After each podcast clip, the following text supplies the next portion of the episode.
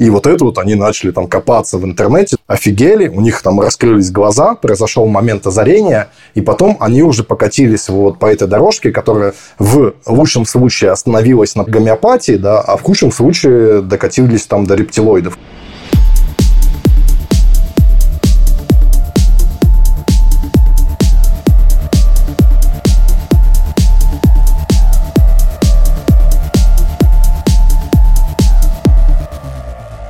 Всем привет! С вами канцлер Иберхайн, подкаст о тайной закулисье немецкой политики. Кто на самом деле нами всеми управляет? Наконец-то ты без шуток о том, о чем мы будем говорить. Меня зовут Дима Лачедин. Я главный редактор берлинского медиа на русском языке, которое мы запустим в этом году. Это, какая, это какая-то мистификация и теория заговора.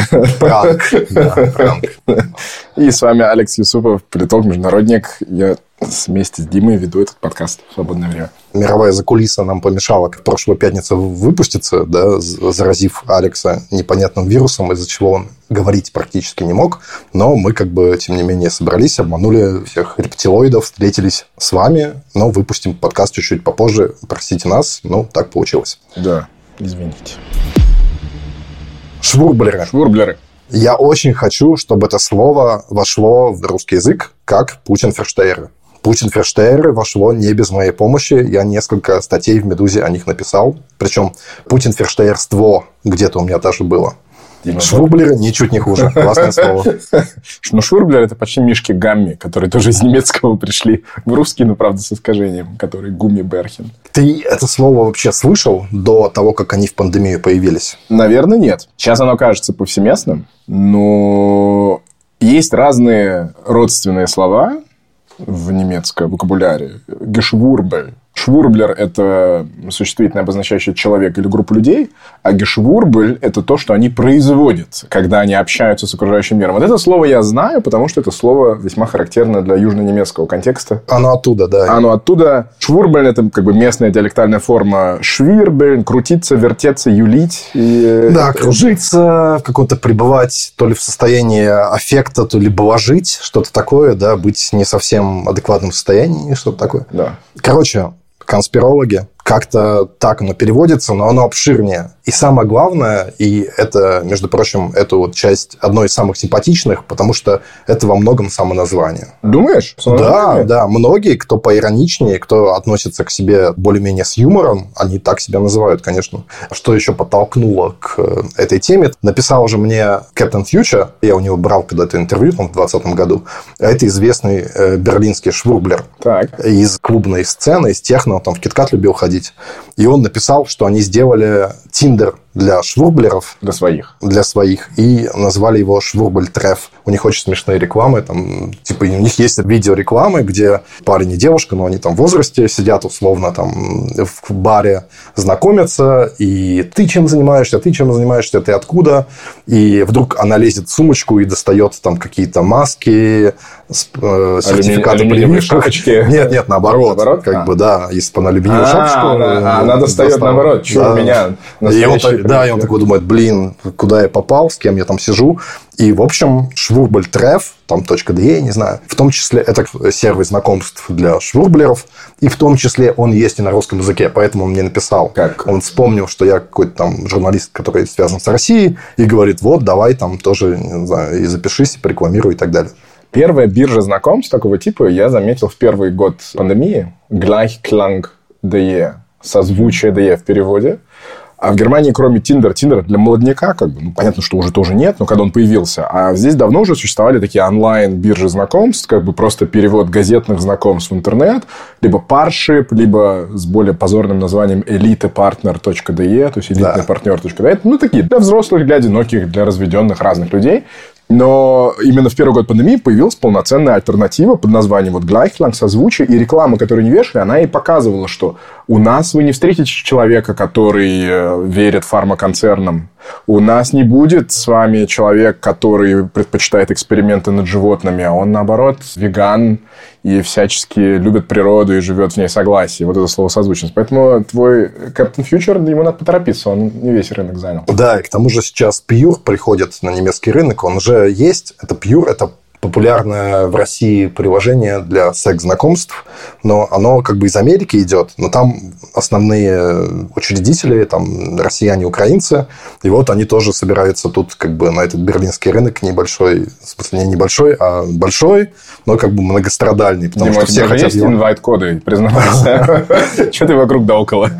Инвайт-кодов пока нет. А, там, кстати, там Hard Paywall, там мужчины обязательно должны платить, поэтому там единственное, по-моему, приложение, где женщин больше, чем мужчин, потому что женщины бесплатно, а мужчины должны платить. Короче, такая вот история. Ну ладно, в общем, вы видите конкурентный рынок, и зашли на него еще и швурблеры э, в виде вот этого Captain Future, о нем немножко расскажу. Но начать я вообще хотел с моей давней какой-то мысли, которая меня уже где-то полгода преследует. И тут я на Гугле, Google News слово «пандемия» и почитал 30 последних статей о чем.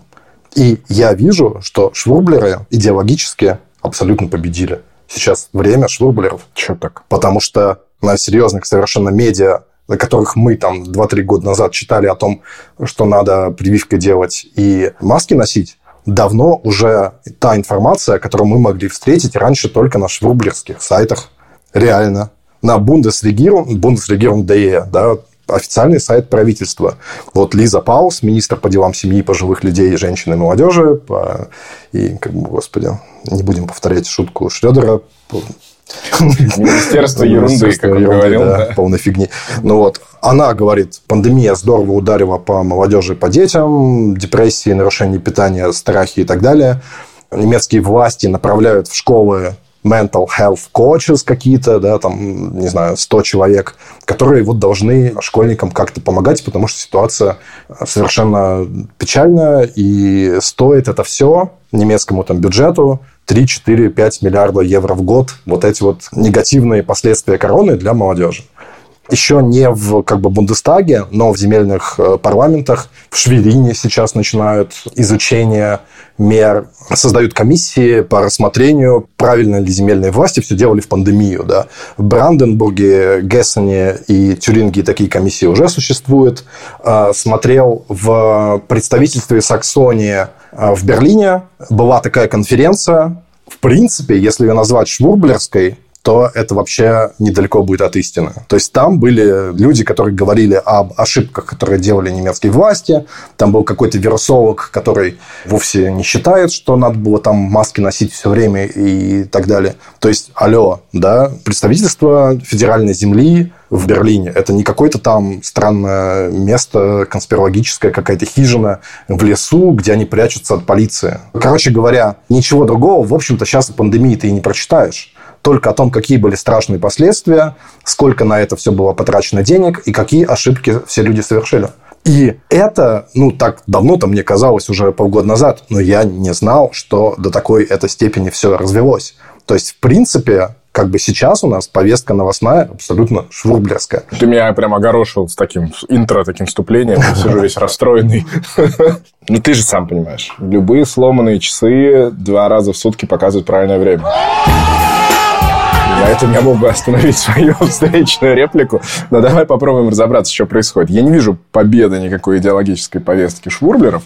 Ну, во-первых, вот ты полез в Google News, ты говоришь повестка, да. Ну, вообще, прямо скажем, разбор полетов после пандемии вообще не в повестке. То есть, на самом деле, этим занимаются компетентные органы на заднем плане люди, которые действительно пострадали от нее и занимаются еще какими-то там хвостами, которые от нее остались. Но в общем и целом большая часть наших сограждан по-моему, благополучно забыли о том, что был этот ужас. Достаточно других новых, более актуальных ужасов. Да? Ой, да, это слушай, как бы первое. Практическое просто наблюдение, да, никто не помнит, что это было всего 2-3 года назад. Да, согласен. Это ушло куда-то, кажется, что 10 лет назад согласен, было, да? Там. Как будто не было. Это окей. Второе, и в этом вся суть швурблерства. И вообще, ну, ты уже завел нас в сторону антиваксеров, противников пандемии как феномена. То есть, понимаешь, человек, говорящий о том, что изоляция и отмена уроков – это вредно для подростков, он еще не швурблер. И сам факт того, что все меры, которые принимали разные правительства, в том числе на европейском континенте, имели минусы, это было понятно в тот момент, когда они принимали эти решения.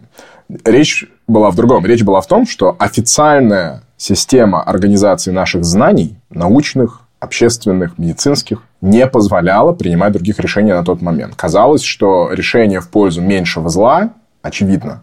Возможно, вообще решения без зла не было, кто-то так или иначе страдал от карантинов, от прививок, от масок, от запретов каких-то там семейных праздников, э, дискотек, клубов и так далее. Это понятно, что всегда кто-то от этого страдал. Но для меня важно подчеркнуть, что речь идет о системе организации знаний, потому что Швурблер – это человек, который сомневается в том, что то, как мы генерируем и обмениваемся знаниями, что это правильно. Вернемся к этимологии. Вот этот метающийся, качающийся, юлящий человек. Мне именно слово «юлящий» очень нравится в русском переводе, потому что оно одновременно про физическое движение человека, который вот прям за него не ухватиться. И с другой стороны, юлить – это как раз-таки то поведение, на которое ты наталкиваешься, когда ты пытаешься поговорить с этим человеком о его страхах, о его контраргументах, о его претензиях. И ты выясняешь, что у тебя это не получается. Знаешь, один умный человек в нашем подкасте говорил, что когда кто-то вам говорит, что нет альтернативы, то этого человека не слушайте, он, он, он, вас хочет обмануть. Кто же это был? Ну, хорошо. Понятно, что в кризисной ситуации накладывается еще следующая история. Мало того, что мы не, не знаем, наука просто еще не знает, что происходит. Вы помните, что было очень сложно понять, а что же, собственно, специфика этого вируса, что, что сработает, как не сработает и так далее. К этому добавляется кризисная психология э, моментов, в которые происходит схлопывание плюрализма. Когда нужно срочно что-то решать, у вас не просто нет времени на, на научный консилиум с разными мнениями, у вас и аппетита нет. Вы хотите, чтобы кто-то выступил, как тогда Кристиан Дростен, самый известный харизматичный врач эпидемиолог, которому сейчас представили полицейскую охрану, потому что подозревают, что какие-нибудь швурблеры могут его и найти, и под, подкараулить, и подсторожить. Борис Райт Шустер, тоже о нем будем говорить, называет его пандемий папст. Пандемий Мне пап, нравится, да. Папа римский, папа пандемический папа римский. Э, понятно, что был запрос э, на кризисную коммуникацию человека, который одновременно авторитетный и при этом может решительно и понятно объяснить, что делать, что не делать. Это все издержки момента. Вернемся еще раз к швурблерам. Они же не только про пандемию, они про много других разных тем. То есть пандемия это стало такое горнило, в котором самые очевидные, самые разные группы, до этого существовавшие друг с другом в таком не очень близком соседстве, стали вот таким движением, которых, кстати, тоже называют и кверденкеры. Да? Мне казалось, что это более симпатичное им название, потому что слово кверденкер в прямом переводе человек, думающий не схематично, типа взад-вперед, а который производит такие неожиданные ассоциативные связи налево и направо. Квер – это как бы насквозь. То есть, на самом деле, это оригинальный мыслитель, да? Ну, да, но оно как раз слишком комплементарное, да, поэтому оно шло. Вот Швублер, оно вот именно в нем неоднозначность, и оно как бы черно-белое, непонятно. Это и как бы и юродивый, да, и юлящий, и одновременно может быть какой-то блаженный, в том смысле, что который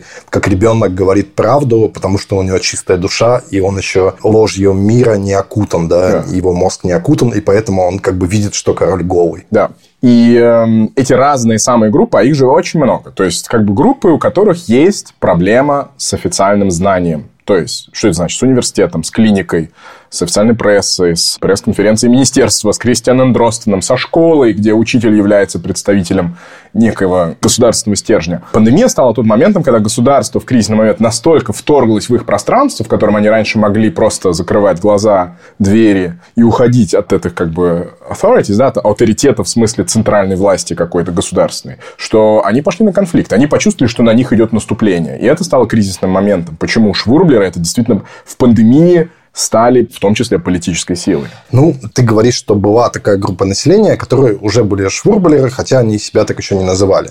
Но они как бы тихо, мирно там сидели в своих норах, пришла пандемия, им пришлось из них вылезти.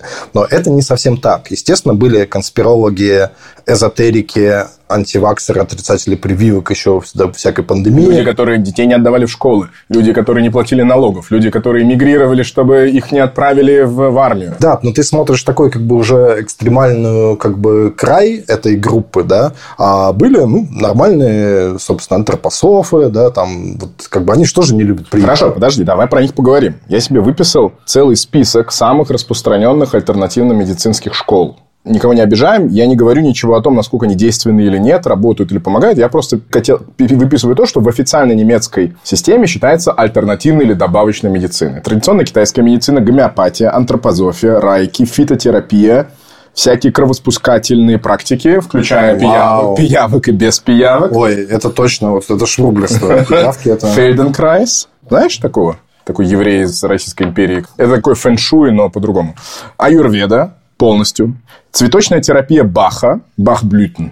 Причем фамилия немецкая, но врач, который это придумал, гомеопат, британец. Гомеопатия сама по себе немецкое изобретение, антропозофия сама по себе немецкое изобретение, целиком и полностью. Зайдите в Википедию, прочитайте. Ароматические терапии, терапия Кнайпа. Терапия Кнайпа – это очень прикольная штука. Ты знаешь, это когда ты голыми ножками заходишь в воду разных температур, и там поверхность всякая разная каменная. Не знаю, ну, такой захотелось. купательные всякие методы. Для целые сады есть, где можно этим заниматься. Тоже немецкий врач это придумал. Шюслер-Зальц терапия, это соляная терапия, тоже немецкий врач это придумал. Потом туда добавляется всякая теозофическая медицина, розенкрейцерская медицина, алхимическая медицина, оккультные практики, тантрические практики, йога-практики, парапсихологические, неоязыческие. И я остановился на половине списка, он продолжается. Это как бы те люди, о которых ты сейчас говоришь. Сторонники разных не стандартных, не системных, не классических практик душевного и телесного, терапевтического какого-то там, не знаю, причастия вот к этим делам, они существуют уже десятилетия. Это New Age. New Age сколько уже? 50 лет скоро. New Age – это 70-е, 80-е, 90-е, 10-е годы, 2000-е. То есть, они с нами давно. Но вот в пандемию что-то радикально изменилось. Ну, вот видишь, ты занимаешься тем, что эти люди назвали бы фреймингом, да, потому что ты их засовываешь в какую-то отдельную группу, а между тем, если ты придешь к самому обычному немецкому врачу, да, с температурой, то он пропишет тебе ромашковый чай. Безусловно. И скажет, попей-ка вот ромашку или какую-нибудь календулу или еще что-нибудь, какую-нибудь травку. Более того, попробуйте найти аптеку без гомеопатического прилавка. Да, это просто в немецкой нормальной врачебной традиции. Они прежде всего, то вот э, как бы новые релаканты, эмигранты, да, там все говорят, ну, антибиотиков невозможно получить, потому что все говорят, да нафига тебе антибиотики на там какой-нибудь... Э, Стоп, Дим, но поэтому я возвращаюсь к единственному критерию, который я попытался определить. Это все люди, все вот эти бесконечные школы, практики, и э, какие-то идеологические или спиритуальные конструкции – это альтернативная система знания. У всех этих людей другой источник построения картинки мира, чем обычная школа, обычный врач, обычный университет, обычные СМИ. Все, что они знают о мире, ну, не обязательно все, но существенную большую часть про свое здоровье, про то, откуда болезни, откуда войны, зачем платить налоги, как воспитывать детей, в том числе возникает из немейнстримных, негосударственных и не построенных на научных или академических принципах механизмов нахождения правды. Это мой единственный критерий для всех швурблеров. Нормально, но я просто тебе хочу сказать, что ты как бы говоришь, что они изначально такие. Они изначально э, черпали свою как бы картину мира из неконвенциональных как бы горшков, э, кастрюль, да? да. А я тебе хочу сказать, что я поговорил с э, своей подружкой, которая была близка к этим кругам. И говорю, слушай, а как вот люди становились швурблерами в пандемию? Она говорила, да очень просто, они читали, ну, грубо говоря, официальные СМИ, официальные сообщения того же, не знаю, Дростона или каких-то научных светил. И получалось, что неделя от недели эти люди говорили вещи, которые друг другу противоречили, что было действительно так. Сначала так, потом так, потом эдак, да, и они такие, эгегей, если тут правды нет, как они считали, да, то где-то правда есть. И вот это вот они начали там копаться в интернете, зашли в глубинный интернет, офигели, у них там раскрылись глаза, произошел момент озарения, и потом они уже покатились вот по этой дорожке, которая в лучшем случае остановилась на гомеопатии, да, а в худшем случае докатились там до рептилоидов и так далее.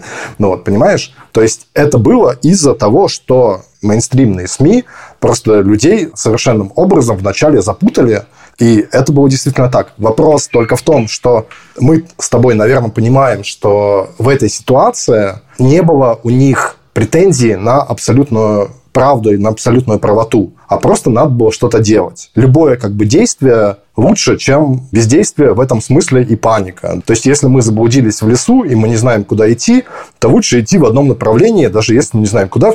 Мы просто случайно выбираем направление, и мы туда идем. И это как бы лучше, чем не знаю, просто бегать и кричать и рвать на себе волосы. Примерно так, если думать о политиках хорошо, поступили немецкие политики в это время.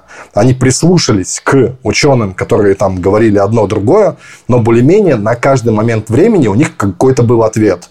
И мы как бы все вместе, всей страной шли в одном направлении, которое было выбрано более-менее наугад, ну и как бы с оглядкой, что там делают другие страны. Мы не договоримся с тобой, потому что ты говоришь, что многоголосие, непоследовательность и, в общем-то, такая достаточно некоторая паничность в э, коммуникации. Ага. Маски, не маски, прививки, не прививки. Какие прививки, какому возрасту прививки, кому можно, какие нет, какие последствия, если нет.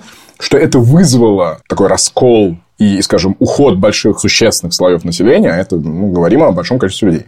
В эти такие субгруппы обществ... По сути, мы же с тобой свидетельствуем, мы пытаемся сейчас прорефлексировать, что общественное пространство распалось. Может быть, остался еще какой-то большой один кусок, но вокруг него существенное количество осколков, внутри которых все работает по-другому.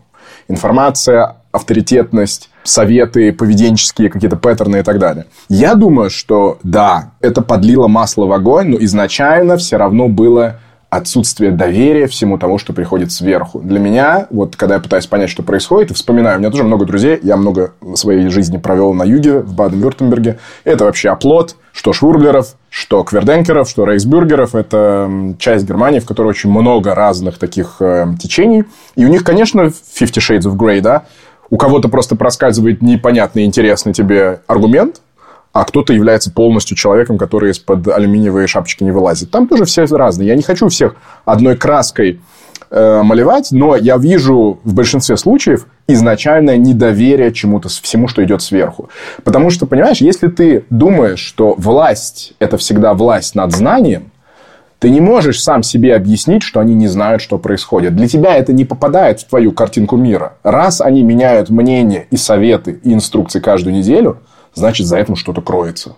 Но не может быть, чтобы эти миллиардные, а, финансированные миллиардами концерны, лаборатории, университеты, министерства не понимали, что происходит. Такой картинки мира у тебя нет, если ты не доверяешь с самого начала всему тому, что идет из центра условного политического. В этом я вижу объединяющее у всех. Неважно, какой флейвор конспирологии или даже просто альтернативности в них есть. Потому что вся эта альтернативная медицина, она откалывается от традиционной школьной медицины в какой-то момент, пытаясь показать, что можно делать вещи по-другому. Я за. Мы вы не доверяете врачам в белых кителях, вы не доверяете компаниям, делающим таблетки, вы не доверяете ошибкам на операционном столе. Есть более человечные, понятные, ощутимые вещи. И знаешь, что еще накладывается? Вот во всех этих швурблерских контекстах растут люди, и у них растет медийный капитал, которые рассказывают такую антиправду. И они зачастую основывают ее на личном опыте. Я видел, я поговорил, я проник э, в какое-то там исследовательское учреждение. Я своими глазами видел, как эм, на интенсивной медицине в реанимации Шарите выглядят те, кого подключили там к искусственному... Ну, так, то есть, вот роль собственного свидетельства человек был, и он рассказывает то, что он видел. Это внезапно котируется гораздо выше, чем научная статья, чем профессиональный репортаж, чем отчет правительства, где сложные, непонятные процедуры, через десятки столов прошла какая-то агрегированные данные, индикаторы. Помнишь, как мы тут месяцами обсуждали, какой индикатор лучше для того, чтобы понять, получается борьба с пандемией или нет? То ли там индекс R, то ли количество зараженных, то ли какая-то там вирулентность. Это, мы в этом ничего не понимаем. Но мы все время говорили о том, а как понять, что информация действительно полезная? Я понимаю, что у большинства людей которые с самого начала относятся со скепсисом, это вызывает еще больше отторжения всего вот этого мира. Но на самом деле это не, изнач... не начальная точка. Начальная точка, что ты не доверяешь вышестоящей, надставленной над тобой инстанции, правительству, школе, в том числе, которой ты платишь налоги. Давай не будем забывать, что там есть целое крыло тех, которые по совсем другим соображениям в, находятся как бы в, в оппозиции своей Федеративной Республики Германии. Кстати, вот на прошлой неделе, две недели назад в Хальброне, тоже город в Баден-Вюртемберге, я там недолго жил, у меня плохие воспоминания, буду откровенен, но неважно. Да, вполне зажиточный город, у них там завод Audi под углом в Некарс-Ульме, там как бы вообще не депрессивный регион, денег много. В этом, кстати, парадокс Баден-Вюртемберга, что там с деньгами все нормально. Это не про то, что у людей денег нет, да? Да. И вообще все эти практики, они же еще денежные. Это тоже фактор, что когда ты свою паству сформировал, тебе становится выгодно ее окормлять. Но стоп, шаг назад. Там полиция пришла закрывать антропозовский чайный салон, который вот в пандемию был таким центром некоторого диссидентство, чаи лечебные предлагал, чтобы не колоться, еще что-то. Там собирались люди, читали альтернативную литературу, проводили какие-то зум э, семинары для всего этого, потому что она, хозяйка этого чайного салона, не платит налоги. Она считает, что платить налоги такому государству, которое тебе лжет, в тебя вкалывает непонятно что, не дай бог еще и чипирует, это выше ее сил. Ну вот, вот в этом же все. Ну, во-первых, тут действительно, что у нас первично курица или яйцо, да? Ты говоришь, что первично недоверие к властям, да, а за этим уже следует э, там нахождение подтверждения этому недоверию, да? Можно сказать, что первично может быть все-таки, что власти что-то как-то там где-то сделали ошибку, как-то тебя э, не дошли, не добрались до тебя, до твоего сердечка своими какими-то речами, тебя не убедили, и это их вина. И потом ты уже такой разочарованный, немножко ищешь правду где-то на стороне. Сори, но если в твоей картине нет права на ошибку, то есть, понимаешь, научный метод, власти, ты же сам говорил, они ничего не придумывали. Они ориентировались на то, что им говорят эти высоколобые с профессорскими э, званиями, диссертациями, докторскими учителя. А тут, тут... Научный метод подразумевает ошибку, что ни хера непонятно. Мы совершили ошибку. А это не попадает в эту картину мира. Ошибок не бывает. Ну, вот тут в чем я с тобой соглашусь? В том, что действительно у этих людей, у швурблеров, как правило, слишком много уважения к людям образованным, прямо скажем. Да, есть одна из самых таких вот более-менее умеренных швурблеров, Нина Малайка ее зовут. Она певица, что ли, и э, у нее просто было очень большое интервью, там двухчасовое, вот можно как бы там ссылку дать.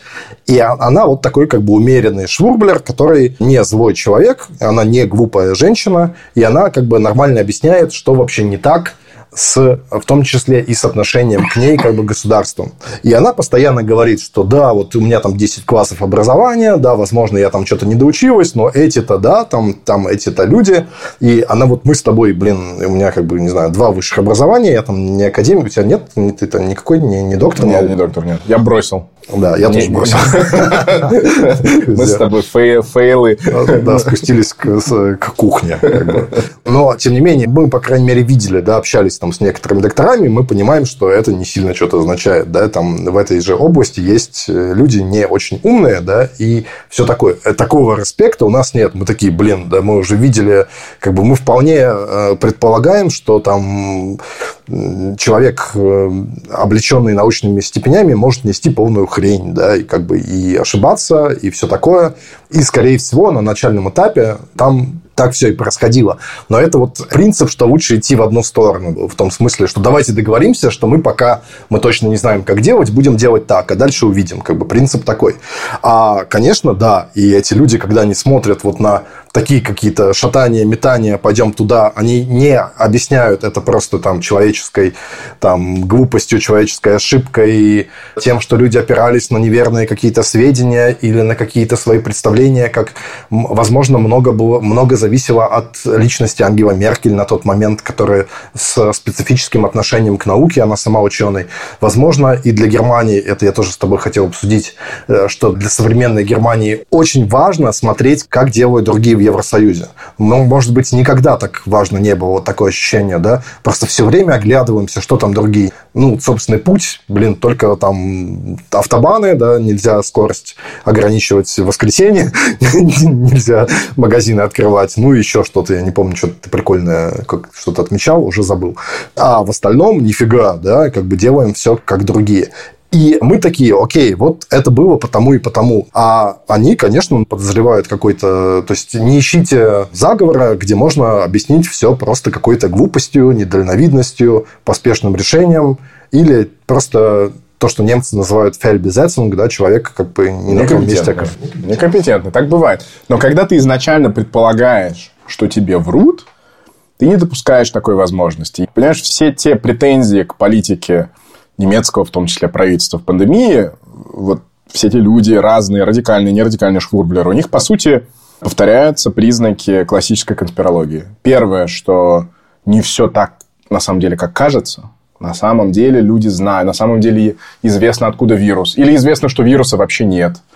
Или на самом деле вам вкалывают там что-то третье. То есть все не так, как кажется. Это вот отправная точка. Я же не вижу вируса. Его нельзя потрогать. Слушай, его нельзя ну, увидеть. Во-первых, в существовании вируса никто не сомневается. Швурбулер, они с самого начала как бы не сомневались, по крайней мере, ну, как бы нормальные. Да, этому Слушай, ну ты говоришь об умеренных швурблерах, которые говорят, это максимум как грипп. Ну, а придурках чего говорить? Типа те, кто а как это придурки? Это переходные зоны. Потому что, когда ты выводишь людей на митинги, ты с ними сближаешься в одно общее. И когда там существенная часть людей, я тебе перечислил из этих разных спиритуальных и терапевтических школ, которые считают, что вирусов и бактерий нет, а есть неоттерапированные травмы, страхи, и там, не знаю, вам кто-нибудь заказал ведьминский какой-нибудь э, оговор, это тоже становится частью разговора о том, что вам врут обо всем. Если вам врут об этом, то вам врут об о другом. И в этом как бы токсичность такой конспирологии. Там же нету естественной точки, до которой вот до этого момента мы против официальной теории про то, что COVID это такая большая пандемия, а все остальное мы отвергаем. Нет, они отвергают все целиком. Ну, да, это правда так. Симпатично в этом то, что э, там реально собери там трех швурблеров вместе, да, они там, не знаю, создадут три разных партии. Да, один... Но они будут согласны с этим тезисом, что все не так, как кажется на первый взгляд. Ты согласен? Что это будет их объединять. Ну да. Второе, они будут говорить о том, куи боно, кто в итоге на этом имеет навар, кто зарабатывает. Будь это Дростен, будь это Шпан, будь это Гейтс – будь это еще кто-то, будет эта тема же. Всегда есть тема, что кто себе в карман на нас зарабатывает деньги. Эта вся схема придумана чисто по коммерческим соображениям. Ой, а вот эти вот наши любимые там депутаты Бундестага из ХСС, которые на масочных скандалах деньги поднимали, они подливают. Они подливают. Не, ну так типа картина мира совпадает, да? Посмотри на как бы депутатов. Наживались еще Для всего этого можно найти подтверждение в живом мире. Но и главное, вот я последнюю третью упомянул, вот эти три вещи, да, всегда кто-то имеет какой-то навар, на самом деле все не так окажется. И третий критерий любой конспирологии, неважно какой, ты про рептилоидов уже сказал, про то, что там не было высадки на Луну, неважно. Любая конспирология, в том числе швурблерская, подходит под эти три критерия. И третье, это что все взаимосвязано. Все имеет связь со всем остальным. Ну, можно в это верить и как бы до рептилоидов не доходить. Но подожди. Можно, можно. Давай немножко расскажем, что у нас в Германии было тем, кто недавно, допустим, переехал. 20 год. Пандемия. Начинается март. Я был еще в феврале на Берлинале. И тогда уже, ну, типа, был аккредитован, смотрел фильмы. И тогда мы уже там были свои какие-то скандалы. Но уже в Италии была вспышка, но как бы пока вроде как непонятно, и масок никто не носил, и мы э, ходили спокойно, ну, типа, фильмы смотрели и о чем-то другом думали.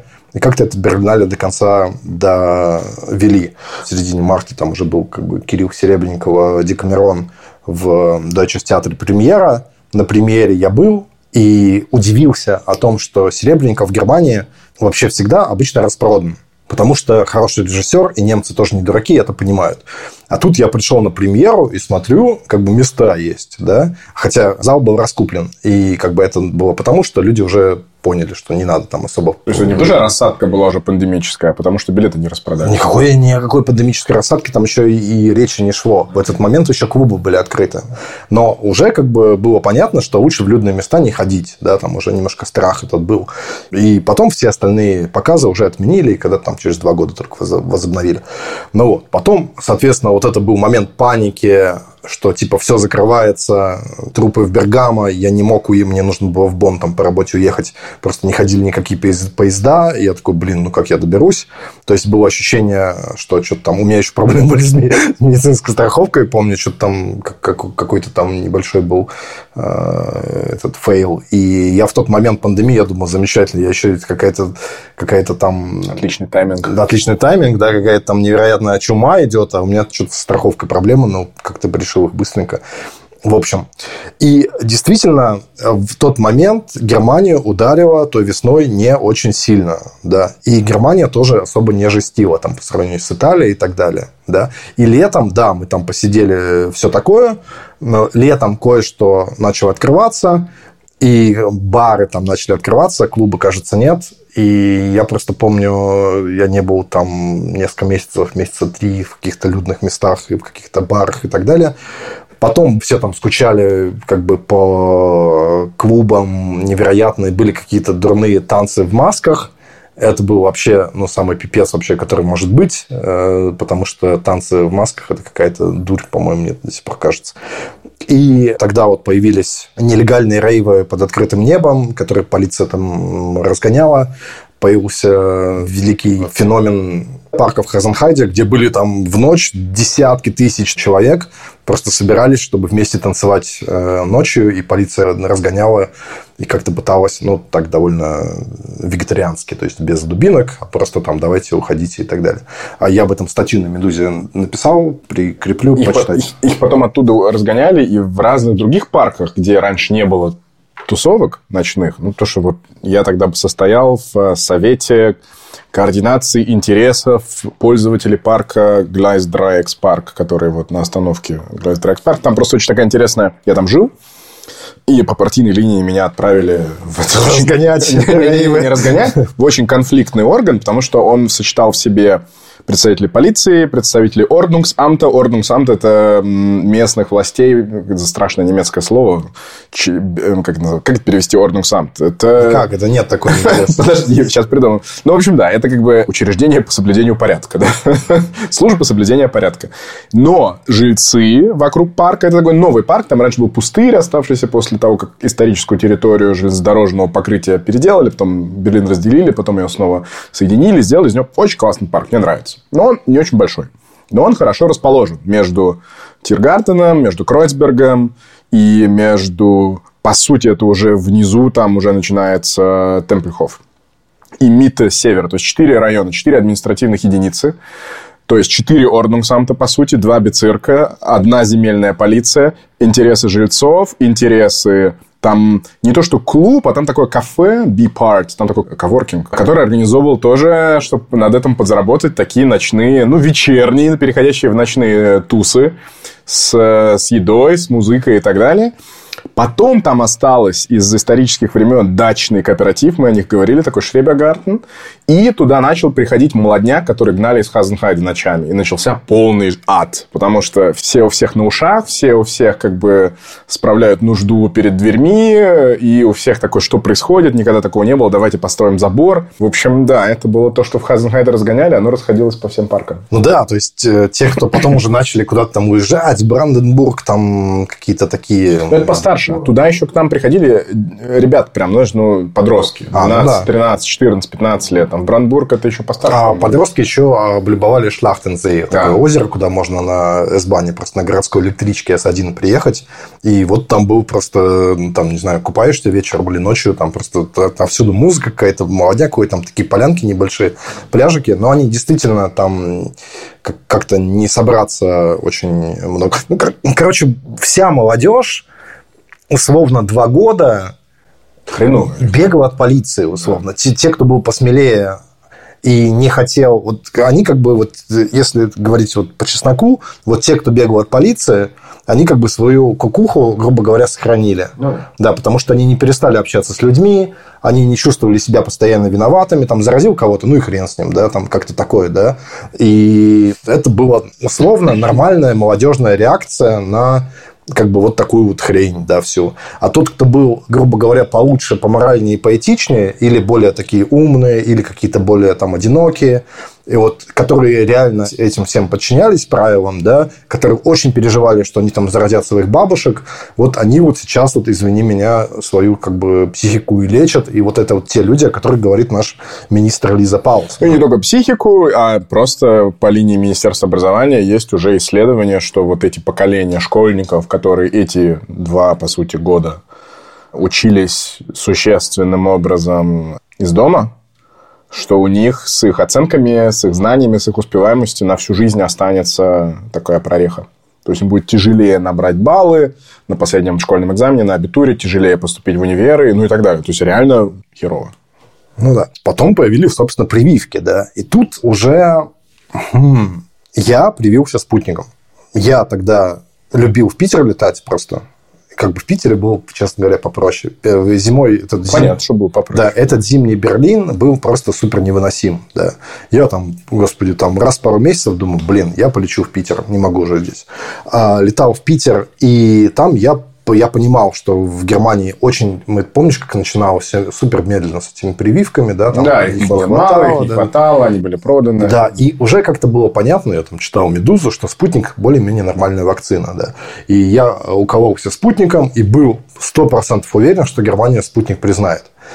Германия спутник нифига не признала, в том числе и по э, вине российских там этих производителей спутника, которые уже ну, уже шел такой конфронтационный курс с Западом, и они просто общались какими-то там ну, типа, отписками уже друг друга. Уже вся вот эта вот, как бы, вроде надо друг другу помогать и все вместе это делать, но все как бы делали, да, но Россия, ну, особняком держалась, короче говоря.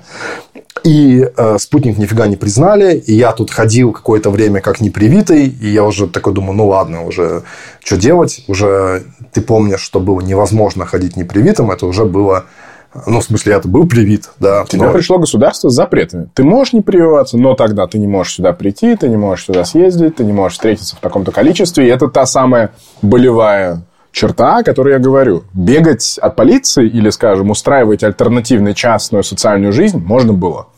Но когда тебя начинают прям исключать, в том числе от профессиональной деятельности, же самое страшное было, когда речь пошла о том, так, кто у нас работает в детских садах, кто у нас работает в домах для престарелых, кто работает в больницах, а там существенное количество швурблеров, уже тогда бывших или еще становящихся швурблерами, и вот это стало таким моментом купель, политическая купель. Да, то есть государство тоже меня толкало в эти швурблеры, и я туда не попал, может, попал, хз. Но как бы я не попал туда только потому, что, грубо говоря, образованный был, типа, и понимал, что, ну, как бы... Потому что доверял. Было у тебя доверие, что вы, конечно, тут хуйней занимаетесь, но это не потому, что вы собираетесь сделать из меня морскую свинку на выходе из вашего эксперимента. Ты же доверял в общем и целом. Несмотря на некомпетентность, несмотря на хаотичную коммуникацию, несмотря на непонятно что, Честно скажи, доверял же в общем и целом своему правительству? Я просто э, понимал, что это не злонамеренная какая-то да. не злонамеренная стратегия. Заговора, да, не было. Заговора нет. Заговора против Бачедина не было. Да, но, вот, но тем не менее все это обстоятельства, да, потому что я-то сделал Джонсон потом, да, я думаю, все,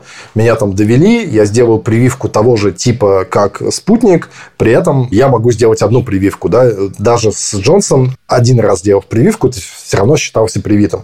И ровно ровно там через три месяца Джонсон был признан недействительным, и те, кто укололся Джонсоном, тоже оказались непривиты. У меня на тот момент было три прививки, но с точки зрения немецких властей я считался непривитым. Произвол. И, и я ходил и думал, блин, это нормально вообще? Как мы до этого дошли? И я уже как бы просто рассерженный укололся Pfizer и собрал просто квартет прививок в себе. То есть я уже как бы светился этим, этим сам, и по мнению как раз уже, наверное, уже какой-то супер рептилоид и генетический мутант там, наверное. Главное, ты овца. Ну, конечно. Потому что у них есть термин, ну, я не знаю, кем ты себя считаешь? Я себя Швурбелером не считаю. И у меня, у них есть термин про меня. Они меня считают овцой. У них есть слово «шаф», как ответка. И это тоже часть их мировоззрения. Мировоззрение, опять же, любого конспиролога, в том числе Швурбеля, заключается в том, что э, любое общество состоит из четырех групп людей. Любое. Есть те, кто придумали всю эту бодягу, собственно, заговорщики. Они всегда разные. Есть проснувшиеся герои, те, которые поняли, что происходит и как с этим бороться. Это борцы за свободу. Они борются за сохранность своего тела, за своих детей против заговора. А посередине есть еще две группы. Одна – это барашки, то есть овцы, то есть шаф. Это не понимающие ничего, не проснувшиеся, убаюканные, индоктринированные пропагандой из АРД, ЦДФ, Шпигеля и так далее, большинство тупых, безмозглых баранов. Вот. Это как бы третья группа. А четвертая группа, иногда меня, правда, и в эту группу записывают, это соумышленники. То есть, я как бы наймит. А-а-а. На самом деле, я-то понимаю, что есть заговор, но мне платят денежку за то, чтобы я спускал сверху изобличающую пропаганду про то, что вы все ну, идиоты, конспирологи. С твоей позиции это, конечно... Наверное, четвертая группа, я не знаю. Но видишь, и, и вот поэтому вот это самоназвание и понимание себя в оппозиции к остальному обществу, это принципиально для того, чтобы быть шбуром. Не, ну, конечно, я овца, тут вопросов нет, потому что я-то пошел ты пошел и ты вкололся, да? Я вкололся не потому, что я... Мне вкололся, я понимал, что, типа, мне уже, наверное, это не сильно нужно. Я и переболел тогда, и у меня было три вакцины, да. Но я пошел, потому что, типа, я не хотел... Система тебя нагнула. Ну да, я там хотел, не знаю, в ночной клуб сходить, а тогда уже были, там, короче, нужно было уже это все. И я такой думаю, блин, я там, не знаю, по техно полтора года не потанцевал, пофиг, колите меня, что хотите, я задолбался, да. То есть, это было такое, как бы, уже не из-за каких-то там здоровья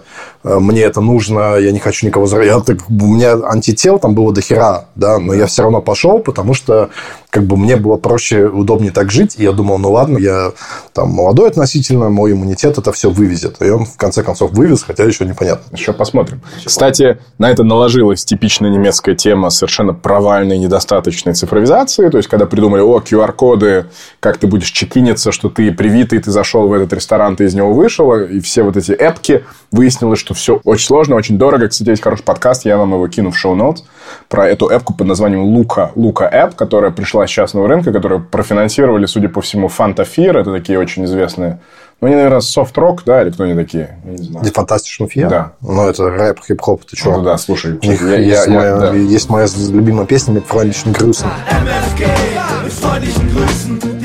Zu Füßen, denn wir stehen drauf, wir gehen drauf für ein Leben voller Schall und Rauch.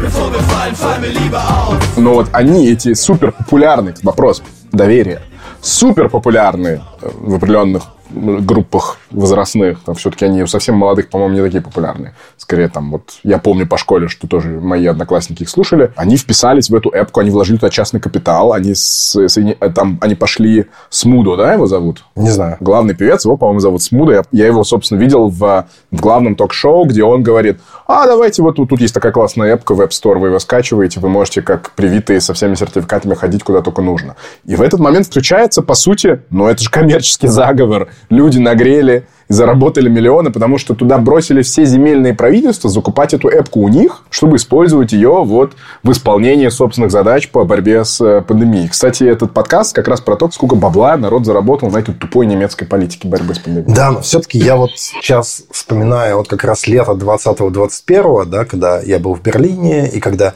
все это запрещалось, и когда были э, вот эти вот нелегальные какие-то рейвы, и действительно, вот у меня была какая-то, не знаю, даже не вторая, вторая молодость у меня была, когда я на сценариста учился, а третья молодость, и это уже не повторится, я так думаю, да, потому что когда ты такой, типа, куда-то едешь там в ебеня на какой-то нелегальный рейв, и ходишь там по лесу темному, и видишь где-то впереди фонарики, и думаешь, эгегей, пришел, и думаешь, приедут сейчас менты или не приедут. А иногда приезжали, иногда не приезжали. И это было не то, что был какой-то, типа, я был там сорви голова, это было абсолютно мейнстримное поведение, да. Ну, типа, как бы, если да, тебе да, до 40. Да.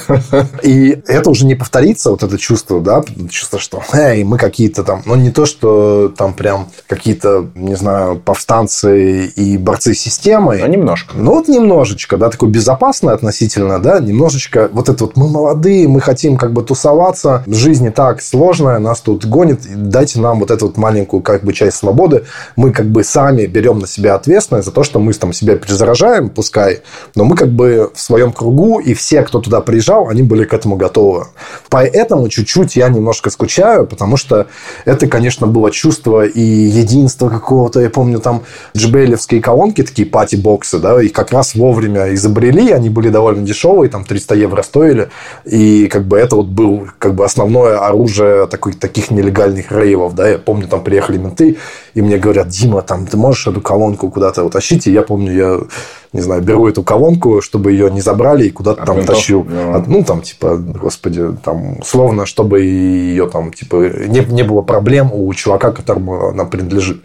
Ну, как бы было вот прикольно, знаешь, как будто тебе 15 лет, условно, да это все было действительно довольно такие как бы безопасно, потому что менты, ну, они не задерживали никого, да, там штрафы было редко. Был какой-то момент, когда на домашних вечеринках они жестили, да, и действительно там людям большие штрафы приходили, там соседи стучали. Соседи звонили, да, да. Да, в этом смысле это тоже, если честно, действовало разлагающе на общество в целом, да, когда ты слышишь соседей, и ты вместо того, чтобы к ним там подняться, постучать, может, ты так и делаешь, но ты думаешь, хм, звонишь полиции говоришь, а у меня тут музыку громко слушают, я слышу, что там не два человека, а как минимум четыре, и полиция вынуждена приезжать, и тебе там звонит и выписывает тебе штраф. Ну, в зависимости от точки проживания в Германии и возраста твоего, ты это делаешь не в первый раз. Блин. 30 секунд я думал, да, но согласен. Но это просто в Берлине такого не было, да, никогда. Там, как бы, да. И, честно говоря, спасибо вот моим соседям, которые, если слышали, там, не знаю, три голоса или какую-то музыку, то не вызывали полицию, иначе тоже я бы, наверное, с штрафом сидел. Но это было вот это вот лето, когда все немножко выдохнули, да, действительно, и это вот вот ощущение, как бы вот когда ты немножечко сидишь, сидишь, сидишь, сидишь, сидишь дома, там офигеваешь, ни с кем не общаешься, и потом вдруг раз там какие-то людей видишь, у тебя там бум, там просто всплеск какой-то. Я там в Челябинске летал на какой-то там урбанистический форум, меня приглашали как спикера про Берлин рассказывать. Я там просто не видел, не знаю, месяца четыре больше пяти людей как в одном пространстве. Вдруг, вдруг там, не знаю, 500 человек сидит перед тобой, там как конечно, офигеешь от этого всего. Это были такие вот контрасты какие-то, тогда еще же войны не было, и все казалось не так серьезно, и казалось, что вот мы... Нет, это тогда казалось серьезно. Казалось, Нет. что это и есть серьезно. Короче, просто враг твой был не какие-то там с пушками, автоматами злонамеренные, да, а какая-то там бактерия, которую, может быть, удастся победить. Потом просто со временем все казалось, это все да, оттягивалось. Давай вернемся к Швурблерам. У них враг все-таки был более конкретен. И когда государство пришло сдвигать вот эти линии своего присутствия в жизни людей, оказалось, что и в этом как бы уникальность и термин «швурблер» возникает как раз в это время, о котором ты говоришь, возникают первые митинги, и эти митинги максимально пестрые. И, кстати, у политологов в первое время идет такое непонятка, как это у нас, вроде бы мирный, и он не очень митинг, они часто имели форму хэппининга тоже, с музыкой, с детьми, какие-то там, кто-то пришел с, с индейскими какими-то там дримкетчерами и перьями. Здесь семья неонацистов очевидная. Рядом с ними вполне хорошо зарабатывающие гомеопаты. Потом чуть дальше люди, которые всячески пропагандируют э, отказ от прививок, потому что не надо прививать своих детей. Рядом с ними тоже вроде бы обеспокоенные директора детского сада, которые не хотят увольнять сотрудников, потому что у них не все привиты. Получилось очень пестрое, очень непонятное коалиция разных людей. И в этом уникальность. Но в этом аргумент, что их спаяло именно происходящее. Для них враг был очень конкретен. Для них враг был заговор за пандемией. Да, это уже, в, кажется, в апреле 20-го стали появляться одновременно в Берлине. Это была группа, там, они выпускали газету «Демократische Widerstand», такая странная газета, вот я помню, из 90-х. Демократическое сопротивление. Демократическое сопротивление. Супер там швурблерство какие-то такие. Я с главным редактором брал интервью, но ничего там суперинтересного не было. Он такой интеллектуал левый был. Он еще и до пандемии был, в общем, из того разряда никому не доверял. И одновременно в Баден-Вюртемберге, вот, о котором ты уже упоминал, там своя как бы история. Там в то же время были эти кверденкеры и так далее. Но Баден-Вюртемберг, вот ты когда говорил, я же там тоже бывал, там возле Тюбингена. И для меня вот Баден-Вюртемберг это что-то вроде Кубани. Там такие вот хутора, мне кажется, стоят такие богатые отдельные вот городки. Там, я помню, Бурладинген, там вот где Тригема, это единственная текстильная какая-то фабрика по производству одежды, которая шьет в Германии. Ну вот, или там шил в Германии, шьет до сих пор. Шьет, у них этот чувак, их директор очень этим любит красоваться. Кстати, чувак заработал большие деньги на пошивы масок Made in Germany. Когда масок стало не хватать на глобальном рынке, говорит, а что, мы шьем эм, футболки, мы можем шить и маски. Тоже такая история. Ну, вот удивительно, что как бы противоречит всей экономической логике, да, шьет в Германии, а оно не прогорает, да, это регема. Ну, он может быть только один. Экономическая логика один, заключается да. в том, что на рынке есть достаточно людей, которым это настолько принципиально важно, что они смотрят не на расходы. Естественно, качество такое можно шить и в Бангладеше, и в Турции, и в Румынии, но им принципиально важно, что это сорсинга нет, все производится прямо внутри Германии. И это, кстати, память о полностью отмершей немецкой текстильной промышленности. Раньше была она в Германии. Разделение труда, как сейчас, оно относительно недавнее. Ну, я помню, да, там такие городки, э, деревни такие, скорее, да, с очень зажиточными такими домами. Там много российских немцев, в том числе они-то все дома такие тоже такие строили э, большие. И там такие вот кресты на полях, да, там христианские такая очень... Э, и они, очень много там было, собственно, эзотериков, которые там медитациями занимались, чем угодно, рейки там и так далее. Там самое большое количество самых разных практик. Вот то, о чем ты говоришь. И людей, которые ими живут. И рейки, и самая разная энергетическая терапия, много восточного, много фьюжена, много чего-то нового. И в этом один из политологических тезисов, почему сравнительная плотность альтернативной медицины, альтернативной идеологии, альтернативной педагогики, о которой мы не говорили. Это Вальдорф, это самые разные другие походы школам и воспитанию. Почему все эти вещи, их так много вокруг Альп? Их много в Австрии, их много в Швейцарии, их много в Баден-Вюртемберге. В Баварии тоже немало, но в Баден-Вюртемберге прямо расцвет. И то, что ты говоришь, это, по сути, весь тезис. Это вся та еще территория, которая за счет своей топографии, за счет разбитости на долины, на горы, разрезающие их, там самое большое количество живых диалектов в Германии. Все еще, которые действительно от деревни до деревни чувствуется разница в произношении нескольких вариантов швабского. То есть вот в таком системе, где у тебя есть разные прудики жизни, как раз-таки большой скепсис к любой центральной власти скепсис. И Баден-Вюртемберг – это как раз та часть Германии, в которой не было сильной центральной власти. Даже все королевство Вюртемберг, которое было в Штутгарте, оно из всех немецких королевств такое. Оно возникло, по сути, ну, потому что Наполеону так захотелось, и как бы не из собственных каких-то там пассионарных сил. То есть, это территория максимально федерализованная в смысле э, образов жизни. И там вот этого всего New Age до сих пор. Не только New Age, там, кстати, очень много реальных религиозных фундаменталистов с одной стороны, прямо таких вот евангеликальных разных э, церквей, которые из США частично вернулись или там поселились, которые живут действительно относительно на отшибе. Там были истории с полицией, которой приходилось штурмовать дома вот этих вот, по сути, фундаменталистских христиан, которые отказывались давать детей в школы, и они оттуда потом уезжали как раз-таки в США. Или в Россию, где тоже как бы на этом фоне религиозная свобода. То есть, это как раз та часть Германии, где у тебя комбинация большая дисперсия власти и достаточная зажиточность. Когда у тебя есть деньги купить, построить хутор и передать его несколько раз в наследство через несколько поколений, ты очень болезненно относишься к тому, что кто-то к тебе начинает заходить с какими-то новыми налогами, новыми правилами, новыми центрами по приему беженцев и еще какой-то ерундой. Жили мы хорошо, а что вы к нам лезете? В Швейцарии эта культура совпадает с их политическим устройством. А в Баден-Вюртемберге нет. Баден-Вюртемберг просто осколочек большой Германии. Поэтому швурблеры в Бавю это действительно отдельная история. И именно там их политическая партия, Дибазис, которая возникает как раз-таки в пандемии на фоне того, что возникает прям энергия сопротивления, она в Баден-Вюртемберге прям дома. Это ее силовой центр.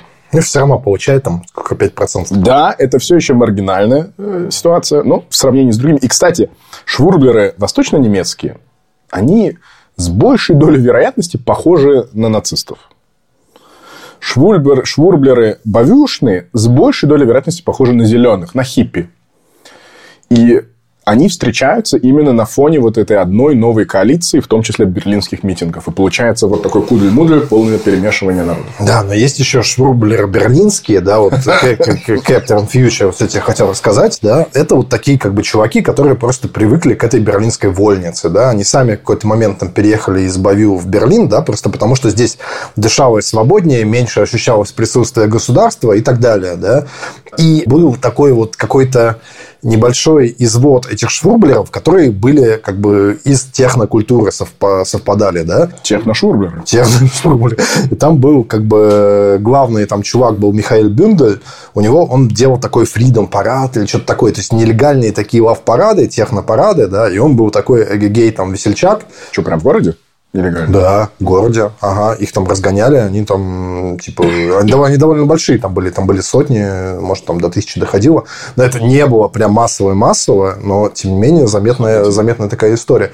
И я помню, я пошел с ним делать интервью в тут на Тофельзе, на чертовом озере, да, и там буквально как бы мы сидим там, я там в трусах, а он без трусов вообще, да, потому что загорает, да, и он что-то там вот говорит.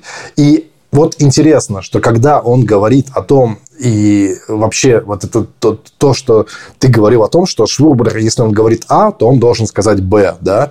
И когда Михаил говорил о том, а, как Берлин превращается не в Берлин, как он теряет всю свою свободу и как он превращается из города, который мы очень любим, и он теряет э, свои эти качества и становится как бы людей, э, не знаю, зажимают, зажимают чувством вины, э, какими-то запретами, как все становятся агрессивные, и э, как это все вообще не то, чему, почему мы тут вообще живем, и э, как бы как мы, как лекарство становится, знаешь, чуть ли не там серьезнее болезни, в этом же была их как бы суть, то я думаю, блин, Михаил, я вообще с тобой, да. Но когда он продолжает и говорит, что... Не может остановиться в этом.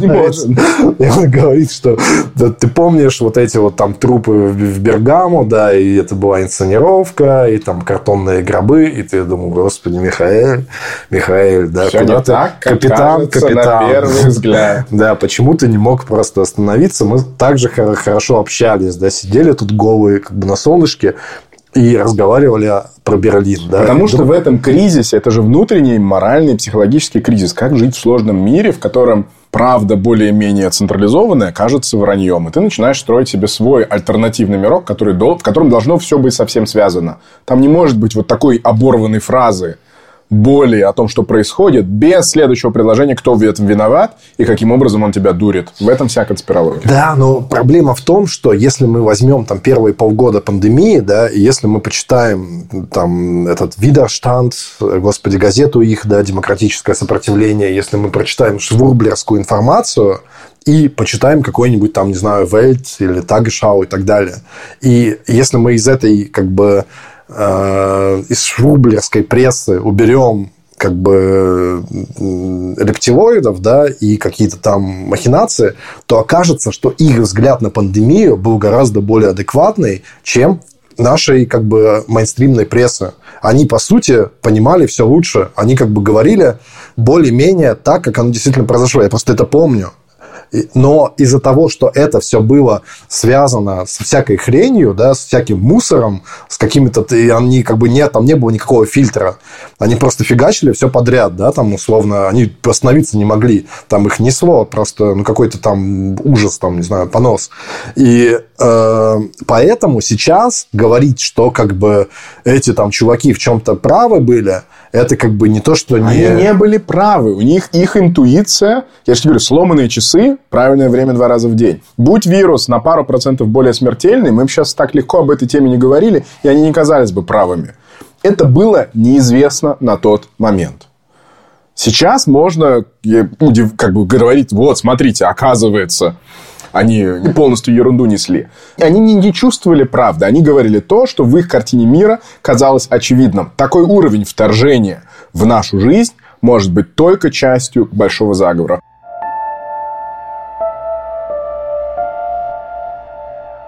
мы сейчас должны с тобой перейти на QAnoновцев, потому что у них случилось во время пандемии, они же тоже пытались осознать пандемию. Не в первую очередь как медицинское эпидемиологическое событие, а как политическое событие. То есть у QAnon, у этого сложного большого движения, в том числе трансатлантического, в Америке их там еще больше, чем в Германии, но в Германии тоже сильная местная, местная. Наверное, после США, возможно, вторая по силе.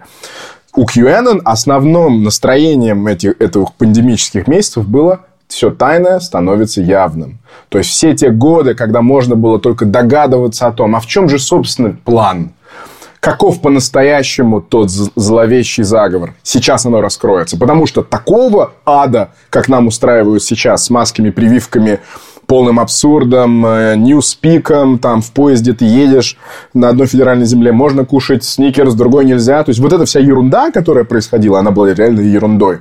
Она же они чувствовали, что это, наконец-то, недостающий кусочек пазла, который раскроет всемирный заговор. Что, они тоже были правы? Нет. А энергия была та же самая. Абсолютно. Я был на этом невероятно большом митинге, когда эти Q-аноновцы просто оккупировали Берлин. Их было десятки тысяч. И у них там было куча там знамен с Q. Это когда они, собственно, не они, а другие там немножко рейхсбюргеры, рейхсбюргеры штурмовали Рейстаг. Я, Смешно. Да, я в тот момент там не был, как бы я гулял по городу и что-то там для кого-то работал, как журналист на этом. И я немножко офигел, да, потому что я видел тысячи людей, которые, ну, типа, такие, ну, я не могу сказать, что они, они выглядели довольно парамилитаристски, да, то есть это были крепкие, как бы, чуваки, это были чуваки с непонятной мне тогда символикой, и он, то есть у них уже был, как бы, вот свой мерч, своя как бы Свой идеология. Визуаль, визуальный какой-то идентичный. Да, да, и причем он был как бы ну, поставлен на какой-то коммерческий поток, да, и там была куча этих всех. И я как бы не понимал, что это за чуваки. откуда они вообще взялись, это было вот самое мое большое погружение в глубинную Германию, которое я видел. И я там что-то думаю, блин, а вы кто? Как вы появились? То есть, понимаешь, то есть я понимал, а, как бы вот этот твой бавю, этих эзотериков нью очень хорошо. Типа, все отлично, мне понятно. Я понимал этого Кэптона Фьючера и его типа веселых людей, которые говорят, блин, у нас молодость одна, да, она, мы уже там типа через пару лет условно будем, как бы у нас здоровье не позволит там пойти на техно танцевать, да, вы нас решаете там последних каких-то лет, это я тоже понимаю, но этих чуваков я их, честно говоря, не понимал, и это все для меня уже какой-то такой, э, ну вот это вот самый такой суровый, нордический, жесткий, как бы такой глубинный немецкий как бы народ, который из каких источников он черпает информацию, хз. Не знаю, что ты его так прям нордизировал в своей... В своей... Ну, они там, многие на скинхедов были похожи, там, ты же сам сказал. Не, ну, похож ты похожи, ну, там, Атила Хильдман, как герой всего этого движения, я не самый нордический тип, и по самоподаче, и по внешнему виду, и по Да, но зато по ненависти к евреям... По ненависти к евреям, да. Ну, у каждого человека, который варит гомеопатические шарики, есть племяшка, который растет, возможно, в спортивных кругах, возможно, в каких-то других. У каждого человека, занимающегося местной политикой для дебазис или одной из других многочисленных маленьких партий вокруг эзотерических тем, есть какие-то знакомые свояки и так далее. Эти миры встречаются. Я все-таки считаю, что у них есть общий знаменатель, а именно у Рейсбюргов же тоже недоверие Германия не государство, наши паспорты все поддельные, мы на самом деле оккупированная страна, не надо платить налоги, надо накапливать оружие, надо готовиться к перевороту, все эти истории. Они пересекаются вроде бы ни в чем. Вот что вот твои безопасные люди, занимающиеся энергетической терапией и тантрическими практиками, как они связаны с Кьюаноновским каким-то человеком, который 10 лет просидел на Форчане, читал всякие альтрайтовские мемы, ненавидит э, евреев, считает, что Хиллари Клинтон, она там покрывает педофилов и так далее. Это вроде бы ничем. А на самом деле тем, что в их мире полностью отсутствует доверительное отношение с тем обществом, в котором они живут. Не, ну ты, уже, не знаю, 10 раз говоришь. Ладно, я тебя доверить... задолбал, я понял, но это... Про доверительные отношения, но как будто, э, типа, если у тебя нет доверительных отношений, то ты как бы там иди отсюда. Это нет, же доверительные нет, отношения, нет. это не обязанность, это нет. не обязанность гражданина никому-то доверять, да, ты не можешь э, как бы сказать, что ты мне не доверяешь, да, это как бы мой выбор, доверять тебе или нет. Как бы вообще, если по чесноку-то не доверять, это нормально, да, бы, да? И та сама Нина Малайка, да, которая там в этом интервью, она, и они многие говорят, что вот у меня там Bauchgefühl, да, вот мое как бы чувство, такое немецкое интуиция. выражение, которое означает интуиция, да. Кишками чую. Да. Э, и вот как бы я чувствую, и обычно, если человек чувствует, что его обманывают, то часто его действительно обманывают. Come on, что за, что за закономерность? Ну, а что? Зависит от человека. Ну, да, как бы. Есть люди, которые очень сильно страдают от того, что не думают, что их постоянно обманывают. Да, конечно. Лучше даже, ну, чисто психологически, даже если тебя обманывают, то лучше не... То есть, лучше тут как бы немножко ошибиться, да, и думать, что человек там тебя не обманывает, э, а если он на самом деле обманывает, чем наоборот. Потому что если ты будешь тебе самого для здоровья, наверное, не так хорошо, как сказали бы люди в Бавю, да, в этих эзотерических кругах. Лучше как бы немножко людям доверять. Но, в принципе, доверие – это же не то, что... Как бы, не, палки не, нельзя доверять. Я не, понял твою Не написано претензию. в Конституции, как бы, да. Ну, вот, то есть, доверие надо, там, не знаю, завоевать и все такое. То есть, я как бы, может быть... У тебя же доверие не к министру здравоохранения Йенсу Шпану, у тебя доверие к принципам нахождения пусть даже промежуточной, но какой-то правды. К научному, к журналистскому, к политическому. Вот ко всем этим методам этих людей 0,0 доверия уже на входе. Что к журнализму, что к науке, что к политике. И что? Что делать? А, скажу а, одну вещь с тобой еще хотел обсудить, а, точнее, смежную. Давайте чуть-чуть про Атилу Хильдмана. Да? Атила Хильдман – это был, ну, типа, в какой-то смысле такой звезда, ну, и, однов... звезда. и одновременно такой вот как бы пример успешной интеграции, грубо говоря, да, это там, не знаю, этнический турок, у которого адаптировали, установили какая-то немецкая семья. Он вырос, это был очень такой активный, э, харизматичный, отлично говорящий, такой спортивный как бы чувак, э, который был э, повар-вегетарианец, такой телевизионный повар-вегетарианец, веган, да? Нет, веган. там же вся фишка в том, что вот прям веган. Ну, веган, окей. И он как бы очень убедителен да, и одновременно он там такой, не знаю, мускулистый человек, и вот он показывал, что можно там, не знаю, быть спортивным как бы чуваком и не есть вообще никаких да, да. прогулок. Вся, как бы там вся фишка была, вот что он сам по себе, и потом он открыл рестораны, написал книжки, выписал видеотуториалы, типа, что ты можешь быть прям компетитивным спортсменом, в таких страшных дисциплинах, типа там триатлона, бокса, еще чего-то, и при этом питаться по-вегански. Да, это человек, которого понесло совершенно безостановочно, да, то есть он, да, он там сказал А, через э, час сказал Б, и алфавит весь прошел там буквально за два дня, и у него там евреи, рептилоиды, не знаю кто, появились буквально там дня через три, да. Его как бы карьера, с одной стороны, конвенциональная карьера его там невероятно рухнула, да, то есть он там все разорвали с ним контракты, но вроде как было там исследование Шпигля, честно говоря, что у него дела уже пошли плохо до этого, да, то есть у него там были долги. Он решил хайпануть, что ли? А? Решил хайпануть? Ну, ему как бы, грубо говоря, нечего было терять, да, то есть мне тогда казалось, что нифига себе, ну, в этом была как бы какая-то симпатичность, что чувак ради своих убеждений такой, вот у меня успешная карьера, пофиг, да, я лучше скажу вам правду матку. Казалось, что у него на тот момент э, ресторан там уже были убытки, там, он там десятки тысяч евро не доплатил как бы налогов и так далее. И, в общем, сейчас он живет в Турции, в Германии его обвиняют по нескольким там статьям, и если он здесь окажется, то в тюрьму его посадят. Ну, он как бы вот даже в среде швурблеров слишком радикальный, не умный и не считается каким-то там... То есть, он скорее вот такой пугало, да, вот как бы, чтобы какие-то умеренные люди посмотрели на Хильдмана, почитали его там антисемитские какие-то тексты и подумали, ну вот они шрубали какие-то придурки, совсем надо, все они такие. На самом деле он какой-то радикальный идиот, скажем так. Ну, знаешь, таких что-то многовато было в поп-культуре и в да. Ну вот, что я тебе хочу сказать, и через него. Ведь эта вся штука, она как бы отлично легла на живущих в Германии иностранцев и люд, людей с миграционной историей, как мы с тобой говорим, понимаешь? То есть это в этом были совершенно объединены какие-то там глубинные немцы без особого образования и как бы все там подряд от русскоговорящих, от российских немцев до кого угодно. Да, этот вот парень, который, блин, забыл, как его зовут, Роман, бла-бла-бла, из Бавю, из Баден-Вюртемберга, который делал одиночный пикет у Ангела Меркель. Он каждый день там просто приходил, и немецкая полиция ему это разрешала до поры до времени. И он там реально месяца четыре там и в, ну, как вот с, такой, с таким вот, хочется сказать, русским упорством, да, приходил там с плакатами какой-то там, не знаю, ему позволили небольшой шатер разбить, и он там типа вот... Перед канцелярией там, или перед квартирой ее? Перед канцелярией. Перед квартирой-то нет, нет, нет, перед ведомством э, канцлера. И вот он каждый день туда приходил, к чести немецкой полиции она ему это разрешала.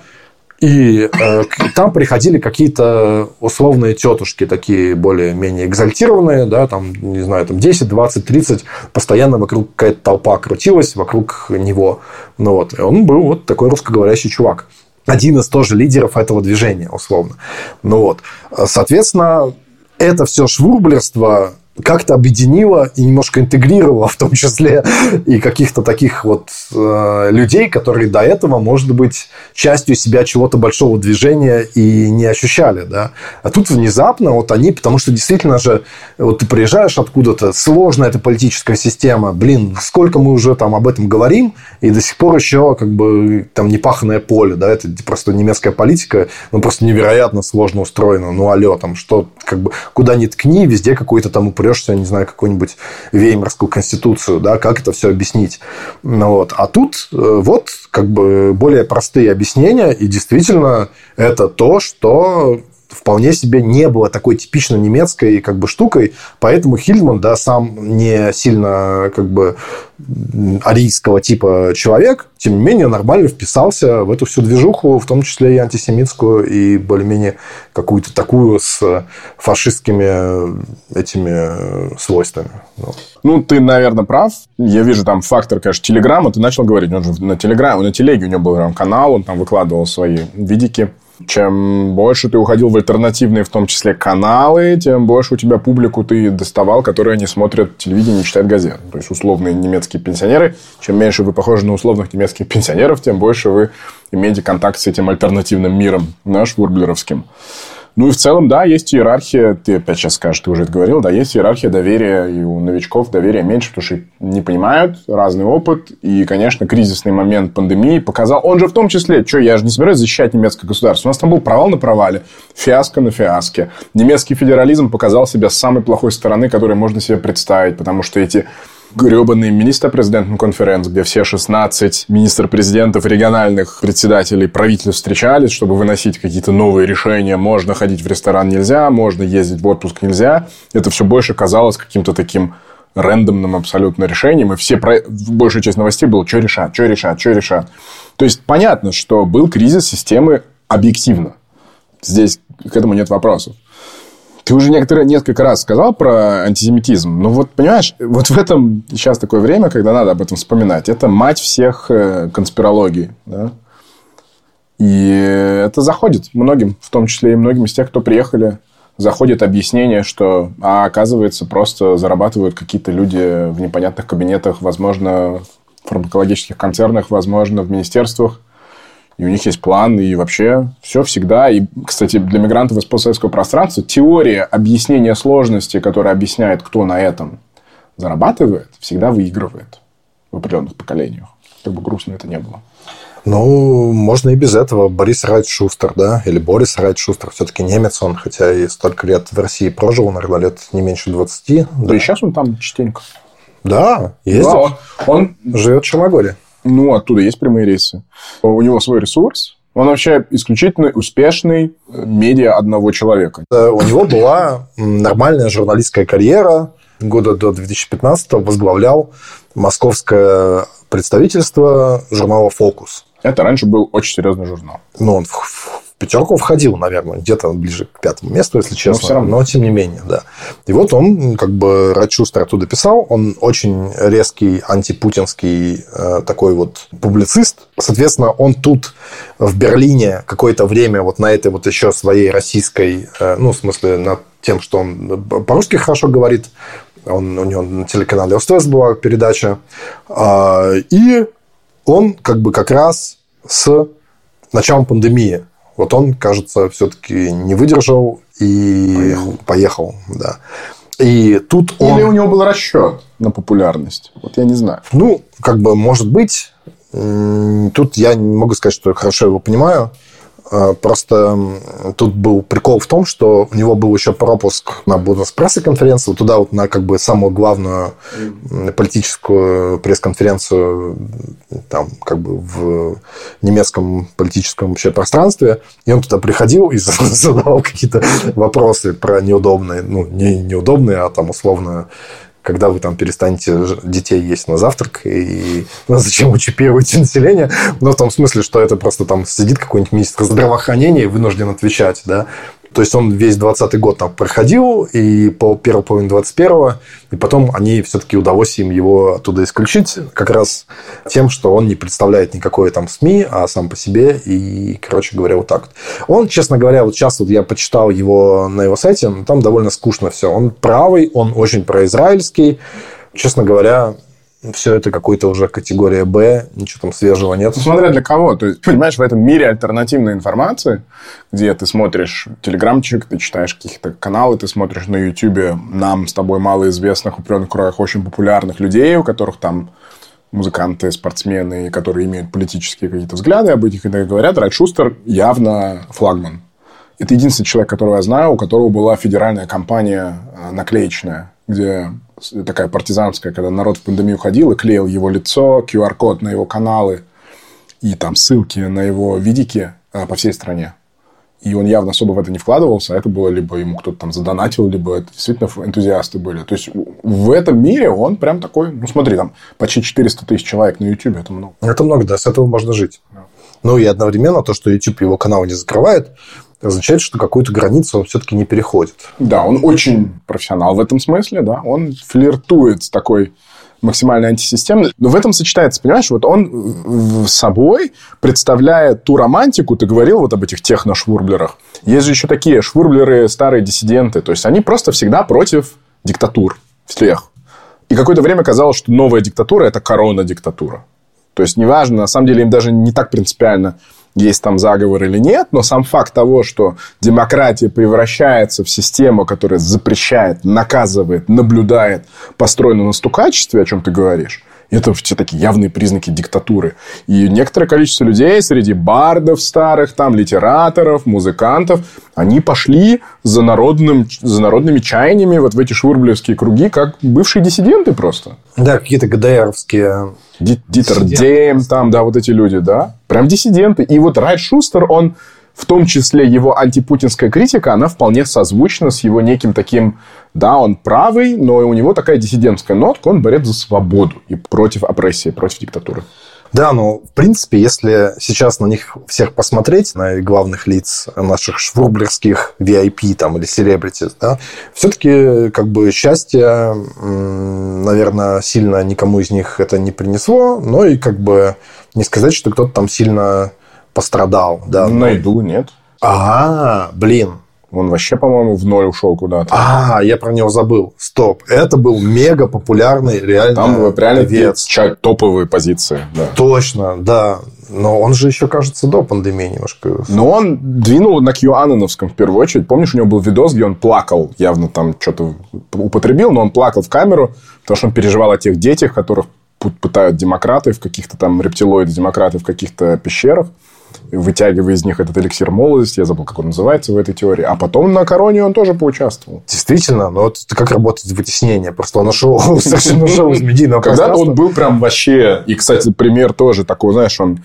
Поправь меня, кто он был, рэпер или не рэпер? Я вот тоже не знаю, что с его музыкой сказать. Это соул, называется жанр. И он реально хороший певец. У него там... Из Манхайма, хорошего музыкального, культурного города. Вогейс Дохен, у него была знаменитая песня. Вообще великая песня, очень крутая. Действительно, вот я когда говорю, что кэнселинга нет э, в Германии, а Ксавер Найду же есть. Он. Потом Ульрика Геро. Такая супер модная публицистка. Конечно, по деньгам она такая профессорка политологии, которая сейчас поперли из-за универа, из-за предполагаемого плагиата. Она против него борется. Она раньше была мейнстримной, популярной женщиной, профессором, политологом, которая писала книги о будущем ЕС. Сейчас она кушала суп Сары Вагнкнехт на основательном вечере ее партии, всячески высказывалась против прививок, заигрывает с какими-то там пропутинскими историями. В общем, непонятно. Ну, если Сара Вагенкнехт суп кушает, то, знаешь, еще пока как бы не свалилась э, туда. Окей, хорошо. Ну, может, быть, может быть, нам с тобой стоило бы покушать. Ну, в том смысле, что мы еще не знаем, сколько наберет ее партия. Да? Ну, вот. Э, Михаил Бальвек, по-моему, ваш, да, это такой IT-предприниматель, который... Э, Что ваш? В смысле ваш? Ба, из Бадвюртемберга, в смысле. Наш. Забираю. Да. Ну, один из главных кверденкеров, да, и он как раз попал в тюрьму, потому что он же собирал... Узник совести. Узник совести, да-да-да. Он собирал пожертвования тоже на борьбу там с системой, и часть, какие-то там несколько сотен тысяч евро, очевидно, из них положил себе в карман, а не пустил на борьбу с мировым злом. Но при этом удивительно, что так как СМИ никто не доверяет, да, то репутацию испортить невозможно. Да, что бы ты ни сделал, обманывал там своих соратников и так далее, все равно найдутся те, кто тебе будет верить и говорить, что нет, ну, он-то хороший кто еще там? Э, у Капитана Фьючера очень тоже смешной момент, что он говорил, типа, я там был раньше супер фанат клуба Киткат, я как бы, это был мой второй дом, но теперь я никогда туда не пойду, потому что они какое-то время, когда KitKat открылся, там нужно было приносить свежую справку о прививке. Но ты говоришь, это все для меня табу, там никогда я туда не пойду, все это место для меня умерло. И что ты думаешь, я его там встретил. Как раз в то время, когда нужно было туда, когда он только открылся, нужно было справку о прививке приносить. И я подумал, ах ты, капитан, что, что, чего стоят твои слова, короче говоря. Да были, слушай, Б-класса были всякие. Ну, вот я вот начинаю путаться в них. Таторта есть же вот этот э, актер Ян, т -т -т, забыл. Ой, блин, с актерами действительно. С актерами это же было большое, было. да, там Да. было большое а, письмо, которое Письмо актеры, актеров, да. да. И они потом настолько их реально заканчивали, настолько это негативно к ним э, стали относиться, то есть вообще восприятие этого всего. Но что я тебе должен сказать? Для меня самый грустный период этого всего это была как раз вот перед э, началом войны, вот этот вот этап, это зима, да, когда реально уже по всему миру ограничения снимали, а в Германии, наоборот, как бы было, как бы все жестили-жестили, и уже речь шла о а, обязательной прививке же, да, и был готов, ну, типа, законопроект и все такое. То есть везде уже во всем мире все такие, блин, ну, вроде как идет на спад, там вакцины туда-сюда. А в Германии это вот по собственным, как бы вот этот вот паровой каток, он катился и катился и Он только разогрелся, да? он только разогрелся, и уже всех, вот это вот как какая-то, блин, немецкая... Вот кто долго запрягает, это наш. Да, да, да, абсолютно. Это какая-то вот такая вот... эм, Я даже не знаю, как ее назвать. Вот это вот какую-то, если делать, так делать, да, качественность, да, давайте там Юристы возьмемся. проконсультировались, все сделали, закон написали, давай. Да, и уже во всем мире такие, ну ладно, как-то уже все там пофиг, а тут да, обязательную прививку. И в этот момент все вот эти швурбалеры, они там условно стали из огородов выкапывать пулеметы Максим. Я соглашусь с тем, что вот этот страшный дисфункционал, который, которому свидетельствовали все жители Германии, он привел к большому разочарованию. Среди тех, кто уже был э, в процессе отваливания, это был возможный толчок к радикализации. Там люди, которые потом планировали этот переворот, да, с этим принцем Генрихом XII, вот эта вся история, там тоже были швурблеры среди них. То есть, там тоже были люди, которые считали, что вот, сейчас-то мы власть возьмем, но для большего количества людей разочарованных, а их все-таки очень много, я думаю, те цифры, которые мы сейчас в вопросах видим, и отдельно будем с тобой разговаривать, будь то АДГ, будь то Зара Вагнер, будь то еще кто, люди просто выключившие телевизор на два года, а потом еще одна война, вторая война, инфляция, беженцы, произошло нетипично глубокое разочарование в собственном государстве. Потому что то, о чем ты говоришь, на тот момент, когда оно приготовилось уже, одело ежовые рукавицы, и речь уже шла о том, чтобы не просто закон а, принять, а чтобы и репрессивные механизмы проработать. То есть, не то, как до этого зимой. Закон есть, но как бы как их наказывать? Что, полиция же поэтому и не гонялась ни за кем, потому что не было понятно, до какого уровня полномочий, как это все делать, что реально заходить к людям и проверять, втроем они вчетвером или в пятером там сидят вечером. Ничего этого не было. Была большая надежда на самодисциплину. То есть, было увещевание и попытка, ну, вы же понимаете, вы же как бы сами. А к этому моменту уже все. Уже стало понятно, что если вы на самом деле будете внедрять этот закон по-настоящему, это означает репрессивные меры. Штрафы, увольнение, тюрьма, вот эти вещи. На фоне того, что, как ты сам говоришь, весь мир вздыхает, с ним срывает маску и говорит, о, все прошло. И это, конечно, стало очень-очень большим разрывом обычных отношений со своим государством, которому ты привык доверять. Привык доверять, что там не идиоты. При этом на этом фоне, вот тоже там к зиме 21-го сформировался невероятно обширный черный рынок этих всех поддельных справок э, о вакцинации, этих А, были врачи, которые выписывали за деньги. Врачи, которые да. выписывали за деньги, но в основном это были и у меня были знакомые, которые покупали как раз не из-за, э, которые там йогой много занимались, и они такие, блин, вот это вот скорее эзотерическая твоя бав- бавюшная история. Но вот они такие, ну нет, блин, это как бы я там в это не играю, да. И, то есть, реально, как бы весь мир, там, не знаю, выдыхает, немножко расслабляется. Тут, как бы, Германия чуть ли не готовится к гражданской войне, да. Тут э, врачи какие-то, какое-то подполье образуется, какие-то врачи там что-то э, тайно что-то там выписывают, какие-то, э, э, не знаю, какие-то объединяются в какие-то группы, какие-то там тайные какие-то адреса, кто там сделает эти справки. То есть, вот это как будто уже есть вот это тоталитарное государство, и внизу какая-то там в подполье какая-то вот сеть. И все готовы с автоматами друг на друга броситься. И вдруг, типа, И все. и все.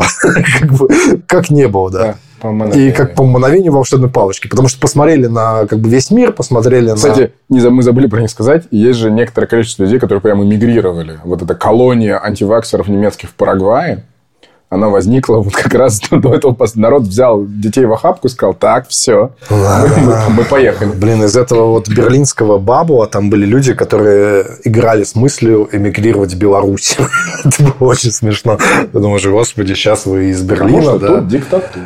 Да, а в Беларуси там, свобода. свобода. да. То есть ты сидишь тоже и говоришь, да, блин, Берлин не такой, да, как я его люблю и как мы его потеряли. Тут такой, все, эмигрирую в Беларусь. Тут я встаю там, на- надеваю, как бы, не знаю, фут- футболку, если мы на, на пляже сидим, и ухожу. И думаю, ладно, уезжай в Беларусь. Видимо, нам с тобой не по пути. Слушай, мы, я впервые с конца пандемии веду длительный разговор о том вот этом всем, что было, я сейчас О помню. том и речь. Пиздец. Да, но я считаю, что это неправильно. Вот есть такое слово «Aufarbeitung», да, немецкое. Ну, это по-русски что-то из терапевтического нового русского языка, типа проработка, закрыть гештальт, что там. Да, да, да. Оно в политическом контексте в основном э, применяется к ГДРовской диктатуре. Ну, к, любу- к любым преступлениям. К коррупции. Меня от нас требуют от СПД Aufarbeitung der Russlandpolitik. То есть Aufarbeitung это вы, Работа над ошибкой. вы накосячили. Давайте, причем на виду, не у себя там за закрытой дверью думайте об ошибках, а садитесь в центр зала, на вас направлен прожектор, и вы должны показывать, что вы поняли все свои ошибки. Это Да, Aufarbeitung. публичная работа над ошибкой. Да. И я считаю, честно говоря, что зря, ну, типа, и, естественно, Швурбер э, требует от э, всех политиков, всех мастей вот этого Aufarbeitung. Ну, ты да? же сам сказал, в Мекленбурге передней Померании запустили комиссию по ошибкам правительства. Она будет, но она будет... Она идет там, где остались какие-то крохи внимания к этому. Ну, смотри, что все произошло. Сколько минут от новостей из Украины ты хочешь забрать на комиссию по работе над ошибками над пандемией? Вот так же этот вопрос встает. Ну, я, честно говоря, понимаю, что даже русскоговорящие э, жители Германии уже мало следят за новостями в Украине, да, там, к сожалению. То есть это не то, что эти вещи конкурируют, да, это как бы э, совсем сейчас понятно, что да, мы сейчас говорим эм, в, во время серьезнейшего там кризиса войны на Ближнем Востоке, да, там с газом непонятно, что происходит, но при этом а, как бы это все не так важно. Тут у нас есть там своя страна, свои дела, и она этот путь, черт побери, мне кажется, пройти должна. Потому что реально, вот, окей, я все понимаю про начало пандемии, проблем вообще нет. Никаких, все там типа нормально во, во всем мире было примерно то же самое, да. Но вот этот вот э, как бы конечный этап, который в свете начавшейся войны, да, как бы люди просто как проснулись от сна какого-то, да, и, или там, наоборот, заснули и увидели кошмар, да, но это вот, вот эта вот ситуация, когда, ну, я не могу сказать, что там страна гражданской войне шла, но по мнению Швурблеров там серьезно, По мнению да? Швурблеров, да. И, кстати, рекомендую немецко-говорящим учащим немецкий язык политическую документалку «Регирен Limit». Как мы ее переведем? Править страной на пределе. На, при- О, хорошо, да, на пределе. Она вышла недавно, это, по-моему, там три или четыре серии. То есть, это документальный фильм, по сути, о первом годе правительства, ну, как бы времени правительства новой коалиции. И даже я сейчас ее смотрю, то есть, там сопровождается Олаф Шольц, э, Анналена Бербок, Роберт Хабек, Вольфганг Шмидт. Вольфганг Шмидт – это министр по особым делам, то есть, это как бы руководитель аппарата Шольца. И Лаутербах. Казалось бы, а он-то что? А это новый министр здравоохранения. И они уже все в военных штабах сидят и на карты смотрят и не понимают, что делать и куда украинских беженцев принимать. А он еще в маске ездит по Берлину и планирует реализацию вот этих последних там прививочных законов. То есть это так наложилось. Мы, я тоже полностью забыл об этом. Я только когда смотрел эти кадры, я думаю, что этот, он и так немножко странноватый. Я думаю, что он в маске-то? И только потом до меня дошло. Поэтому я согласен, что Ауфарбайтинг нужен, но ты прям торопыга, Дима. Не, ну, для меня, как бы, он не нужен, да, лично для меня. Ты уже, я понял, что ты привился всем, что было на свободном рынке. Я привился, да, я уже, я там овца, все нормально. Но, э, черт побери, ты вот тоже как бы начал эту все, весь наш разговор с того, что их там типа обозначил, как бы вот как какая-то группа внутри населения, типа большинство-то как бы властям доверяет, да, есть какие-то заблудшие овцы, которые нет. Но тебе не кажется, что вот что касается пандемии, то абсолютно мейнстрим, который через срез общества идет, что они там наломали дров, и это была полная хрень.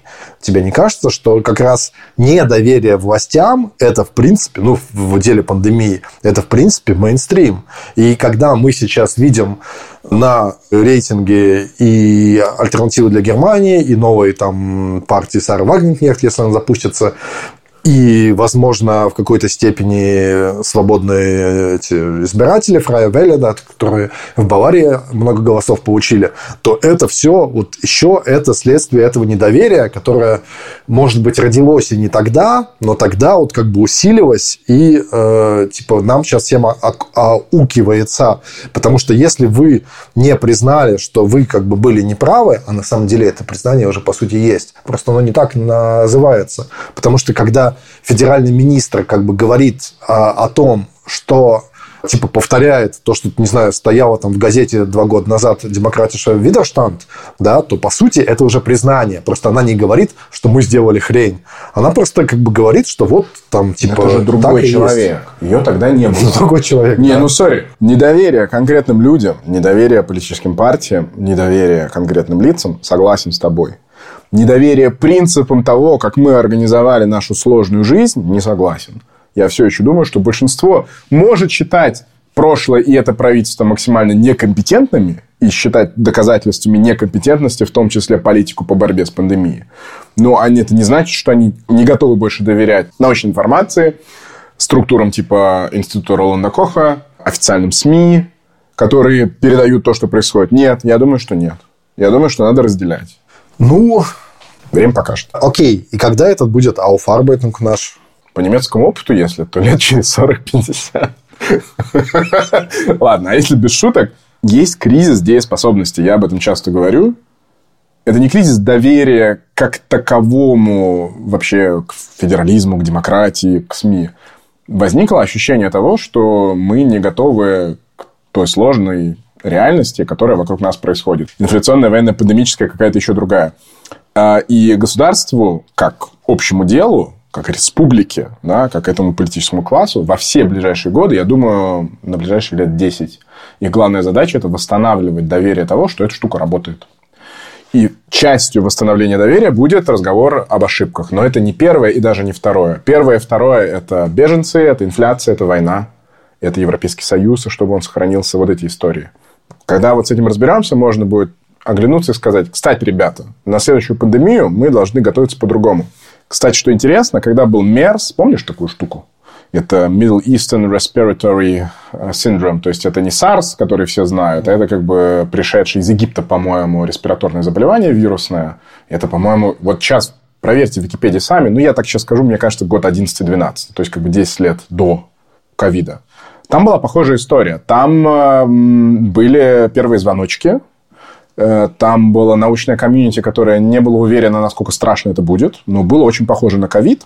И там было немецкое правительство, которое решило реагировать быстро. И оно закупило несколько десятков миллионов вакцин, которые тоже быстро разработали. Мерс оказался гораздо менее страшным. Он не пришел в Европу по-настоящему, он где-то там регионально затух.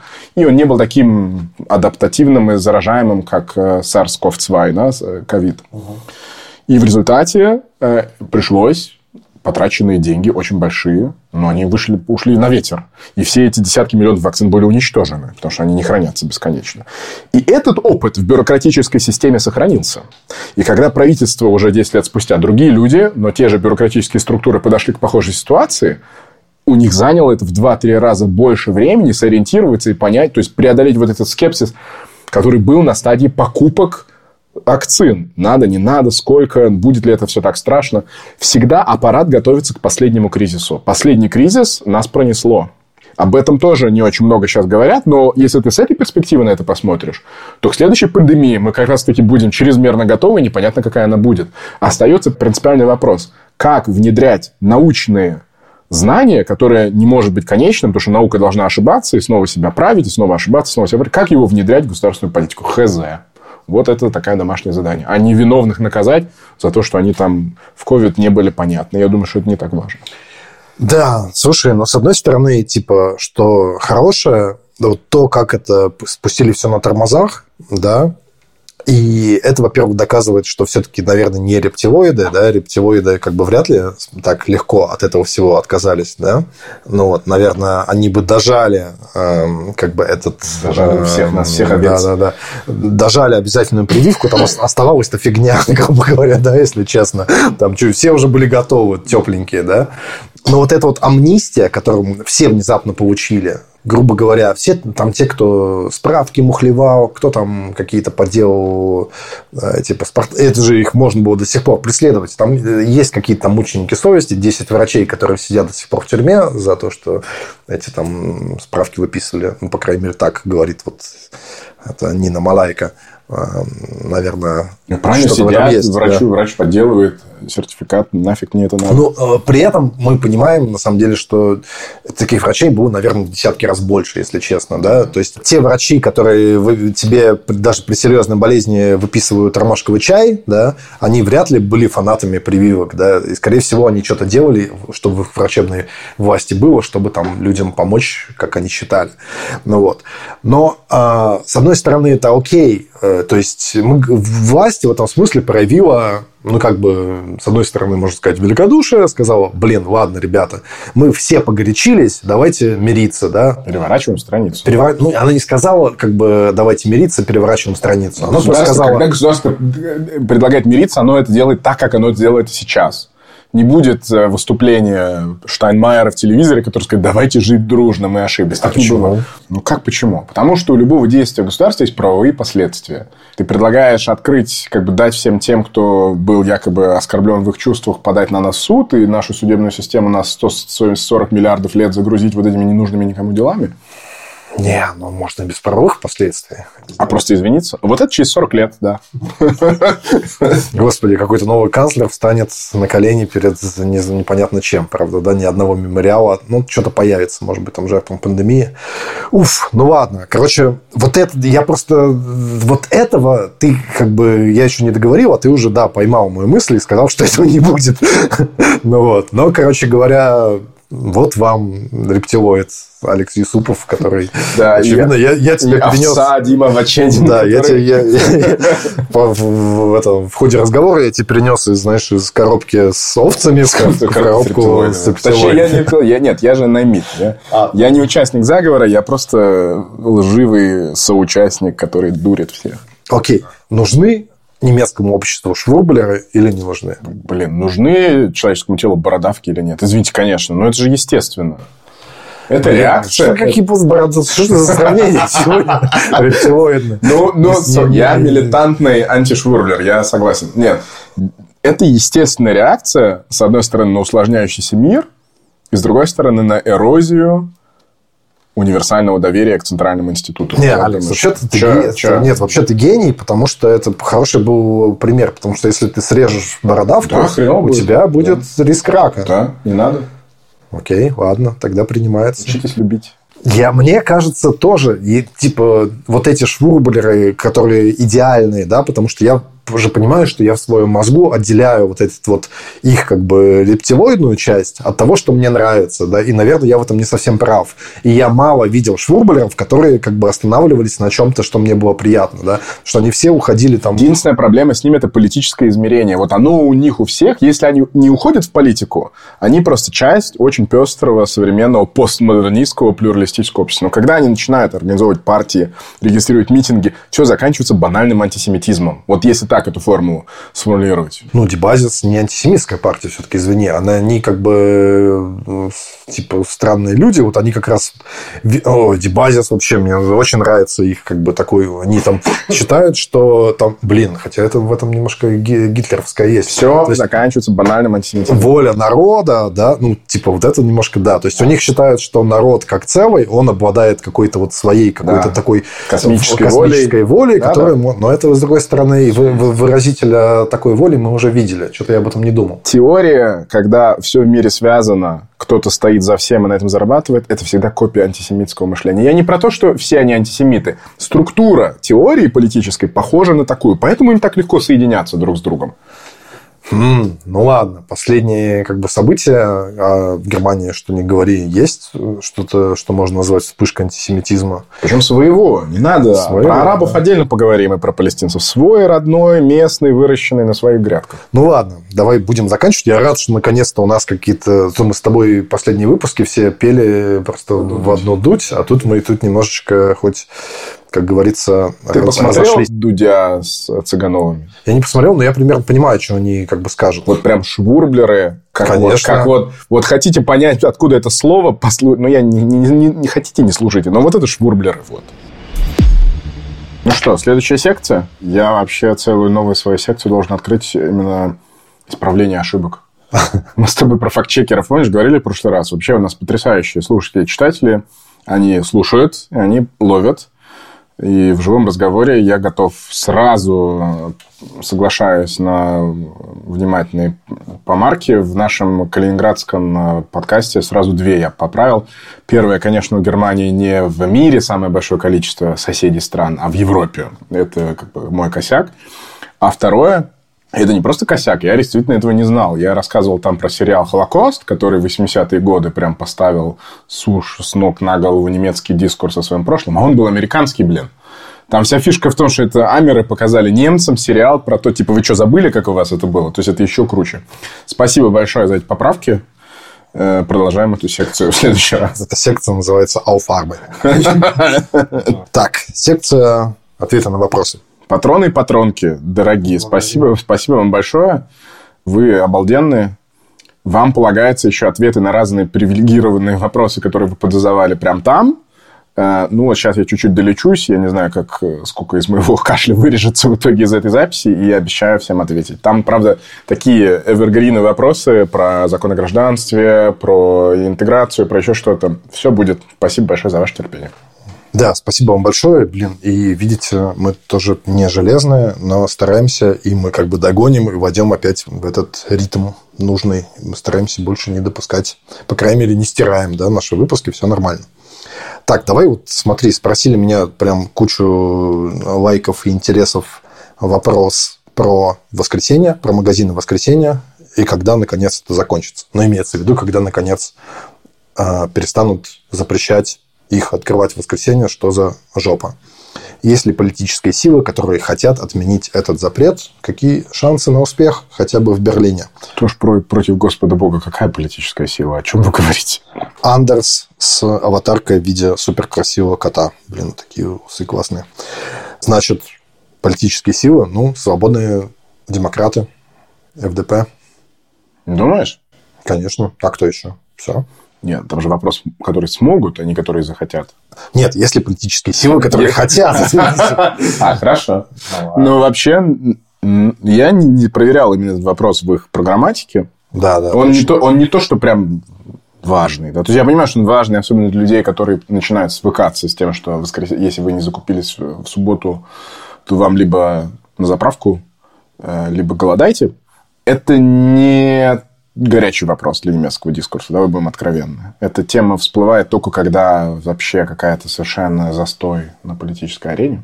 Очень редко. Это настолько, вот э, я уже упоминал это, да, в одном ряду с автобанами и с отсутствием ограничения на скорость, да.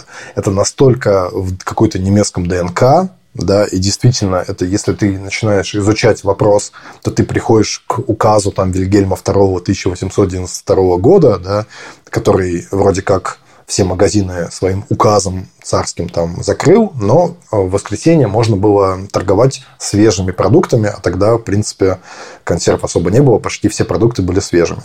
Да, потом у нас в 1900 году был первый Landesschlussgesetz, да, то есть закон о закрытии магазинов. Вообще как бы спрашивается, нахрена такой закон, честно говоря, нужен. И не думаю, что в других странах много таких похожих законов э, было когда-то принято. Но, тем не менее, в Германии, то есть вот это вот, вдумайтесь, появляются вообще первые законы, то есть первый как бы парламенту немецкому, ну, сколько там, несколько десятков лет, это все еще такая очень новая история, да, что не абсолютный монарх, какие-то там, не знаю, закон, свои там указы шлет и повелит кого казнить, кого миловать, а как- как-то это проходит какую-то там законодательную процедуру. И немцы делают закон, что магазины должны быть открыты с 5 утра до 9 вечера. Это 1900 год. Кажется, ребята, вам что, заняться, что ли, нечего немножко? Но потом, 1919 год, там проигранная война, всякие как бы ужасы, разруха, депрессия, не знаю что, но как бы первая Веймарская конституция, ну, не первая, единственная, Веймарская конституция, и там артикль, как-то глава 139, типа запрет на торговлю в воскресенье. Веймарская конституция запрет на торговлю в воскресенье. Там была формулировка, что воскресенье это ähm, Tag der Arbeitsruhe und seelische Erhebung, то есть свобода от работы и такое как бы душевное или духовное возвышение, ну, грубо говоря, духоподъемное. ну, Духоподъемное. такое немножко... Нет, духоподъемное, это ты типа духоподъемно, ты идешь работать. А, типа а это немножечко, даже не ободряющее, а это немножечко ты забудь о насущном. и, и мне кажется, именно эта формулировка и именно этот, эта как бы глава, она также перекочевала в Конституцию 49 года, да, то есть по которой мы сейчас живем. Абсолютно в, в той же формулировке.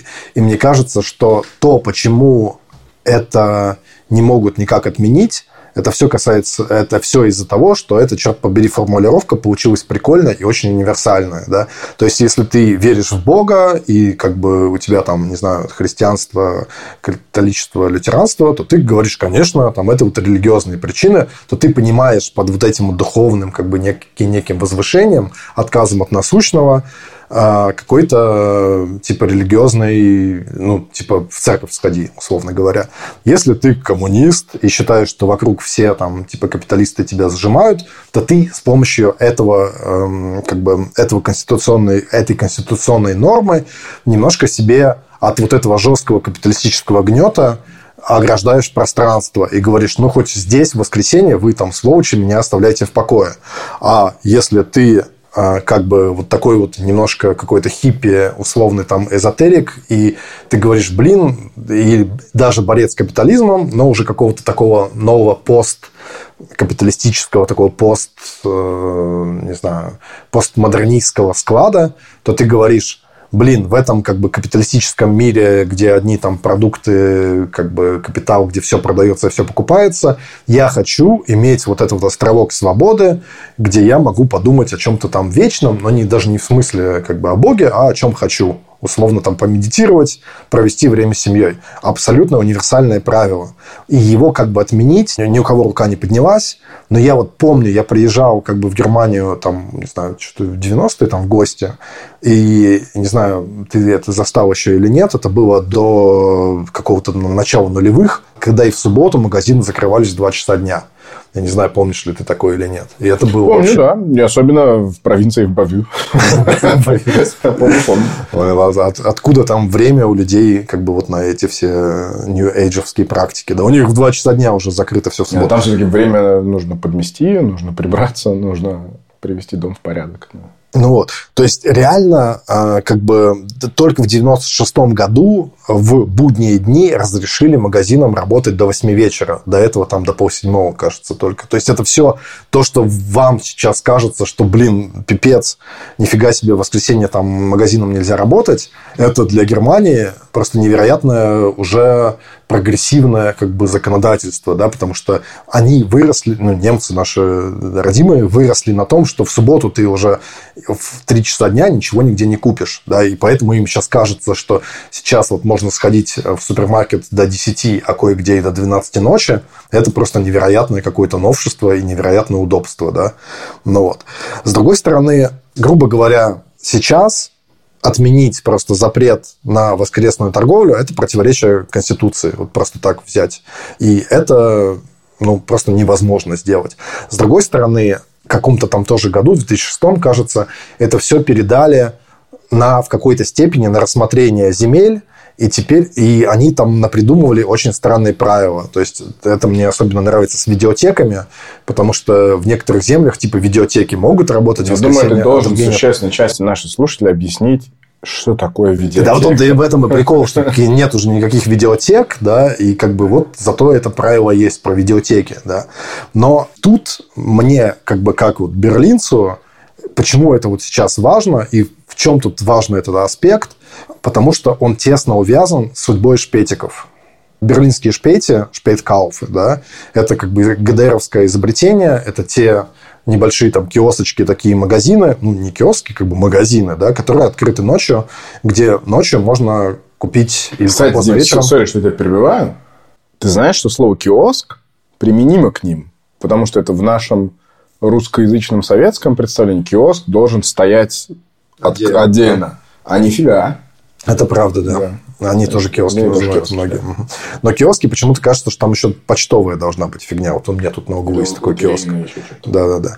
Ну, да, все правильно. Короче, вот эти вот шпеткауфы, которые на самом деле ГДРовское изобретение, но вот в этом Берлине получили широкие, широкое распространение а, грубо говоря, вот эта вот культура употребления алкогольных напитков, когда ты не идешь в бар, потому что так дорого, а берешь как бы пиво в шпеткауфе. Ну, ГДРовские изобретения, потому что когда ты идешь с фабрики домой, после того, как закрылись все нормальные супермаркеты, нет никаких, никаких супермаркетов нет, универмаги и магазины, тебе еще нужно успеть что-то домой купить, поэтому он шпетик.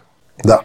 Ну, сейчас он как бы работает реально там до утра, а, ну, по крайней мере, точно в выходные. И вот эта вот штука, вот это вот правило про воскресенье, они, они, э, это правило, эти шпетики реально убивает. Потому что, естественно, когда все другие магазины открыты, вот эти вот небольшие киоски, где стоит там один продавец, и он супер будет счастлив работать в воскресенье. И, естественно, они все как бы в воскресенье и работали. Они для этого толком и придуманы.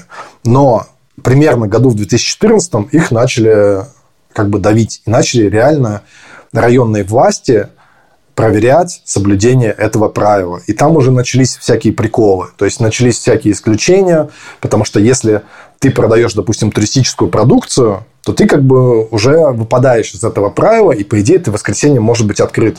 Поэтому есть такие странные шпети, где ну, стоят обычные там, не знаю, и ящики магниты. с пивом, и, и там малень, да, маленькая небольшая с магнитиками какая-то полочка, и это как бы туристическая продукция. Или если ты работаешь одновременно как небольшое кафе, и поэтому там стоят там какие-то стулья, э, столы, чуть-чуть, или там два стула, и это уже как бы немножко бар. Тогда ты тоже можешь в воскресенье работать.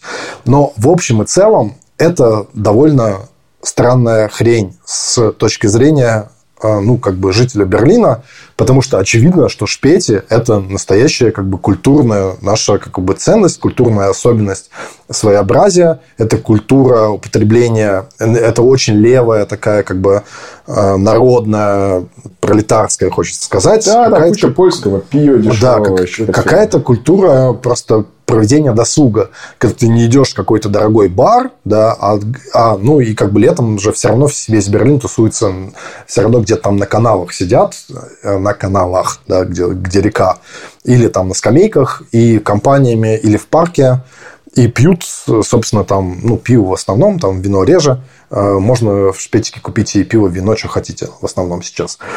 Короче, и там, кстати, неплохо ну, пиво в шпетике, выбор просто, просто офигительный, но и вино где-то тоже есть неплохой, там, евро 6-7 за бутылку, вполне можно себе позволить почти каждый. То сейчас в Берлине шпетики переживают кризис, как говорят. Во всяком случае, лет там пять назад было 2000 шпетиков в городе, а сейчас осталось 1000, да? Это при том, что вообще-то кажется, что шпетики это должны быть сейчас золотым дном, потому что реально, если ты заметил, и пиво, и клубматы, и лимонады, все что угодно, там за год цены повысились на 1 евро. Тогда, когда в оптовой э, продаже они настолько не повысились. То есть сейчас кажется, что держать шпетик – это просто путь, не знаю, в Рокфеллера. Ну, потому что, блин, Это просто... Блин, ну, Дим, ну сейчас все сидят и в Гориллас или в Флинк, или как вся эта фигня называется, которая моментальная курьерская доставка, которая пришла и в Берлин. Раньше все жаловались, что во всех городах она есть, а в Германии такого нет. Вот она есть, сидишь на диване, заказал себе одну бутылку пива и одно мороженое, и тебе несчастный человек везет ее под снегом. Ты делал так когда-нибудь? Да. Социал-демократ, Алекс. Ну ладно. Дал ему большие чаевые. Да ладно, у него ребенок, поэтому там тоже ребенок. Делал. Я думаю, что для шпетиков это очень большая проблема. Я по себе это вижу. Выйти, спуститься за пивом или сидеть в своих труселях и ждать, когда тебе придут домой, это конкуренция.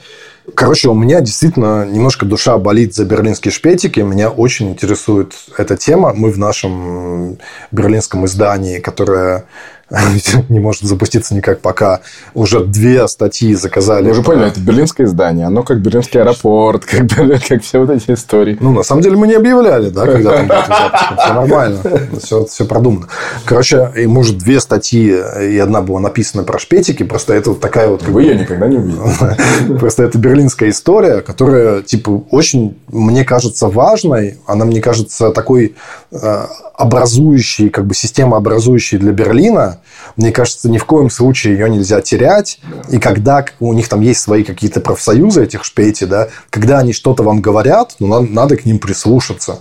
Потому что типа чуваки реально делают Берлин таким, какой он есть. И Берлин, город не очень красивый, приучил видеть красоту в каких-то вот странных, каких-то непонятных вещах, в граффити, в каких-то там неоновых наклейках, не знаю, в чем угодно, в этом станциях метро, которые там грязные и так далее.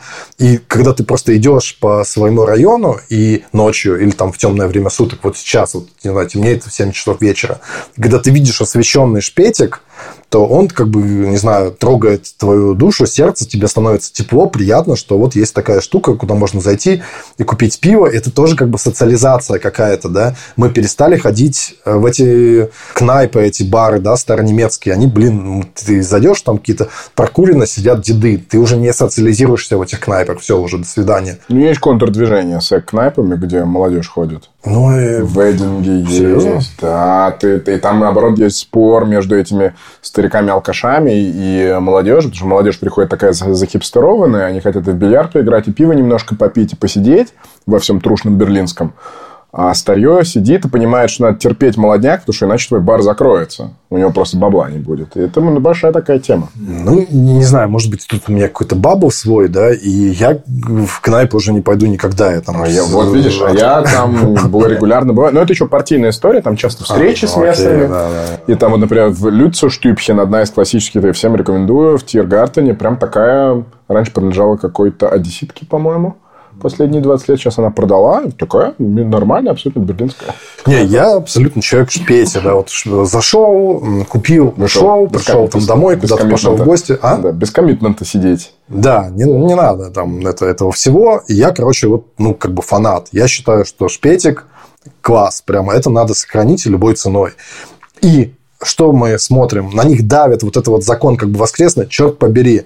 Э, то есть, э, грубо говоря, там вот э, человек Кот Андерс, он говорит, какие шансы на успех хотя бы в Берлине, что отменят запрет на воскресенье, воскресенье торговать. Нет шансов, прям скажем, да. Но есть какой-то шанс, и это рано или поздно сделается, хотя бы вывести несчастные шпети из-под этого правила. Потому что, черт побери, это их основной доход, и так как бы должно быть, это логично. Ну, вот. И это не так уж сложно сделать. Вместо этого у нас сейчас консервативные власти шпетики зажимают в Панкове, где тоже, по-моему, консервативное э, правительство. Да, да, да. Они вообще запрещают шпетиком выставлять столы на улицу. То есть это вот такой как бы уже делать похожим немножко на бар. То есть официально это не бар, но ты можешь зайти и там на скамейке посидеть как бы шпетика. А между прочим, Панков это принадлежит, э, ну, к нему же и Прецлауэр да, и там на Кастане на аллее вот как раз очень знаменитые эти шпетики. И э, просто как бы сердце вот такого шпетичного Берлина, где можно, не знаю, на скамейке на улице летом попить отлично пиво. Вот. И это блин, находится под угрозой. То есть я не верю, что это исчезнет, но это как бы неприятная штука, и вряд ли там будет в ближайшие 50 лет, если из Конституции в Конституцию уже переходит это правило, да, а, ну и, честно говоря, нет большинства населения в Германии за то, чтобы ну, В целом, наверное, нет, а в городах, наверное, есть. Я так думаю. Что если разбивку смотреть по агломерациям, что там Гамбурге, в Берлине наверняка может набраться то вот шпетики хотя бы разрешить можно. Но с другой стороны, вообще, то я тоже изменил немножко мнение об этом, и мне нравится этот берлинский воскресный чил. Да, мне нравится, что магазины закрыты, можно с друзьями встретиться, народу очень мало на улицах, мало машин, э, можно сходить, не знаю, в музей на природу или куда-то это вроде бы мелочь, там магазин закрыт, но с другой стороны ты немножечко оказываешься наедине как бы сам с собой. И это не всегда просто просто людям тоже. Но это и полезно, и нужно, и спросить, а чем вот я займусь в этой вот внезапно образовавшейся пустоте. И ты как бы можешь э, к неожиданным выводам каким-то прийти. Не говоря уже о том, что есть целая не знаю, группа любителей ходить по воскресеньям в клуб Бергхайн. И как раз там воскресенье самый популярный день. Mm. А нас mm. название подкаста немножко обязывает. Mm. Я добавлю единственное, что радуйтесь тому, что в отличие от других частей Германии, здесь нет петиции запретить онлайн-магазины в воскресенье. Потому что это бывает. В Бавю есть такая петиция, я видел. И там есть уже онлайн-магазины, которые ты заходишь к ним, они говорят, сейчас воскресенье, пробила полночь, сейчас 0 часов 1 минута, идите лесом, приходите завтра в наш онлайн-магазин. Так что все по-разному. Что у нас была Нижняя Саксония, как бы мемасная земля в прошлом сезоне, сейчас у нас Бавю. Ну, всем достанется. Да по очереди идем. Так, ты там чего хочешь рассказать? Да, плюс. Спасибо, хороший разговор, э, хороший вопрос вы прислали. Я смотрю по вашему собственному голосованию в чате. Больше всем понравился вопрос Алекса, без аватарки. Сможет ли ХДС или другая оппозиция светофору торпедировать закон о гражданстве до, либо после принятия? Закон о гражданстве, мы так частично о нем говорили, я много о нем писал в канале. Это большое фундаментальное изменение тех правил, как можно стать немкой или немцем. По немецкой конституции нем, немец или немка – это человек с немецким паспортом, так что это тот самый путь вперед к новой родине. Там много новых, э, действительно фундаментальных изменений, не только по срокам, то есть там Раньше было 8 лет, теперь стало 5, а за особые заслуги это может быть 3 года. Там поменялись и некоторые процедуры, которые делают эту всю историю гораздо более зубастой. Проверки в большем количестве баз данных, и так далее. тому подобное. В общем, у меня в канале это есть. Посмотрите, просто там в поиске, если забить э, гражданство или закон о гражданстве, он найдется. Закон находится на рассмотрении в Бундестаге. То есть, в общем, в принципе, мы знаем, как он выглядит на уровне министерского эскиза, да, уже согласованного с Министерством юстиции. Он прошел первое слушание, после этого он обычно уходит на второе, начинаются комитетные обсуждения, потом он возвращается в пленум. И мы уже сейчас видим, что между тем моментом, когда он пришел в законотворческий процесс, вся эта тема, а эта история была уже в коалиционном договоре. То есть, когда эти три партии собирались вместе править, они уже считали, что это будет большой проект. Вообще, на самом деле, если бы не война, не инфляция, не все эти истории, это, наверное, был их самый амбициозный, ну вот без там энергетики, самая амбициозная такая реформ, реформа, которую они планировали. И это часть превращения Германии в более привлекательную страну в борьбе за классных людей со всего мира. За это время поменялся тон разговора о миграции как о теме. То есть, в принципе, произошли какие-то определенные вещи, протест, э, большое количество мэров, истории с э, украинскими беженцами, где посчитано, что, конечно, они обходятся их нагрузка бюджетная, социальная на немецкое государство существенно. Опять очень высокие показатели по новым людям, которые подают на политическое убежище. Внезапно эта тема снова воспламенилась, и они много говорят. И, судя по опросам, она стала снова беспокоить людей больше, чем раньше. И закон попал в такую дурацкую ситуацию, в которой он был написан еще до этого, а теперь он тоже является частью этой большой темы, что делать с миграцией. И э, на это накладываются пропалестинские демонстрации, у людей, наблюдающих за ними, возникают некоторые обоснованные, другие притянутые за уши претензии, что и что, и вот этим вы тоже планируете давать немецкое гражданство? Ну, грубо говоря, если Шольц э, в одну сторону говорит о том, что мы увеличиваем количество депортаций, да, а поворачивается в другую сторону и говорит, давайте легче и быстрее давать немецкое гражданство, то эти две вещи немножко все-таки друг другу противоречат. И, э, ну вот, в такой он сейчас вилке находится, так? Да, он находится именно в этой вилке. И что теперь будет? В общем, э, ХРС, которая вынесла формально в прессу требование остановить этот закон, это чисто пиаровская медийная история. То есть у ХДС нет чисел, для того, чтобы прям реально взять и остановить закон вот прям вот так, да, целиком и полностью. Они не могут сделать, они большая главная оппозиция, у них хорошие опросы, но в текущем Бундестаге у них нет больше, такого большинства, что иначе бы они были просто правительством. У закона есть несколько непонятных, э, я не могу сразу так сейчас сказать без подготовки вещей, которые могут означать, что он пойдет еще на второй тур согласования в Бундесрат, в, в Палату земель, в которых у текущего правительства нету своего собственного большинства. То есть Палата земель – это не как американский Сенат, там нет своих самостоятельных выборов, она формируется из представителей земельных правительств. То есть, по сути, это не парламент, а орган, которым представлены субъекты федерации. И существенная часть субъекта федерации управляется как раз-таки ХДС. А, поэтому очень может быть, что если закон идет туда, а это не запланировано, но может так получиться, если возникнут изменения в законе, вот в процессе парламентских слушаний, которые будут означать, что надо еще раз спросить земли. Там в законе меняется и процедура административное, какие ведомства занимаются там вашей условной заявкой на гражданство. То есть, там это уводится из бюргерамтов, которые сейчас этим занимаются, и переводится в Ауслендер Behörde, как бы ведомство по делам по иностранцам беженцам, которые так перегружены, соответственно, нужно нанимать людей, а это земельные чиновники. То есть, может быть, будет еще длительная процедура согласования, кто за это будет платить и как это будет делаться. Что меня больше беспокоит, это то, что свободные демократы, которые, с одной стороны, в правительстве, но, с другой стороны, идейно близки к христианским демократам, они, хотя закон-то, в общем-то, ими согласован, начинают себя вести несколько странно. То есть, они высказывают первые стейтменты, что не надо его возвращать в пленум парламентский, давайте его еще на него подольше посмотрим.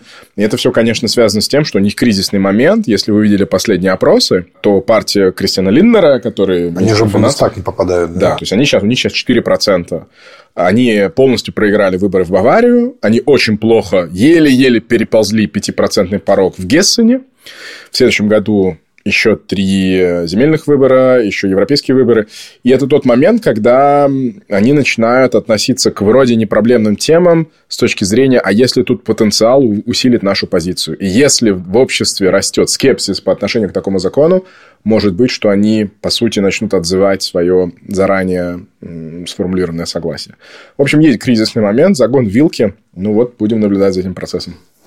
Хорошая же история, да, ты просто в одном из тоже первых наших выпусков этого сезона как-то хорошо порекламировал, и нормальные были доводы, да, за его принятие. И посмотри, там прошел месяц-полтора, и все как бы, похоже, разворачивается. Я такой правой риторики от социал-демократов не слышал, ну, типа, наверное, никогда. Ну да, когда Шольца выносит на обложку там, главного журнала страны со словами пришла пора наконец-то по-настоящему депортировать. Я утрирую цитату, но по сути она такая. Это, конечно, событие. Да.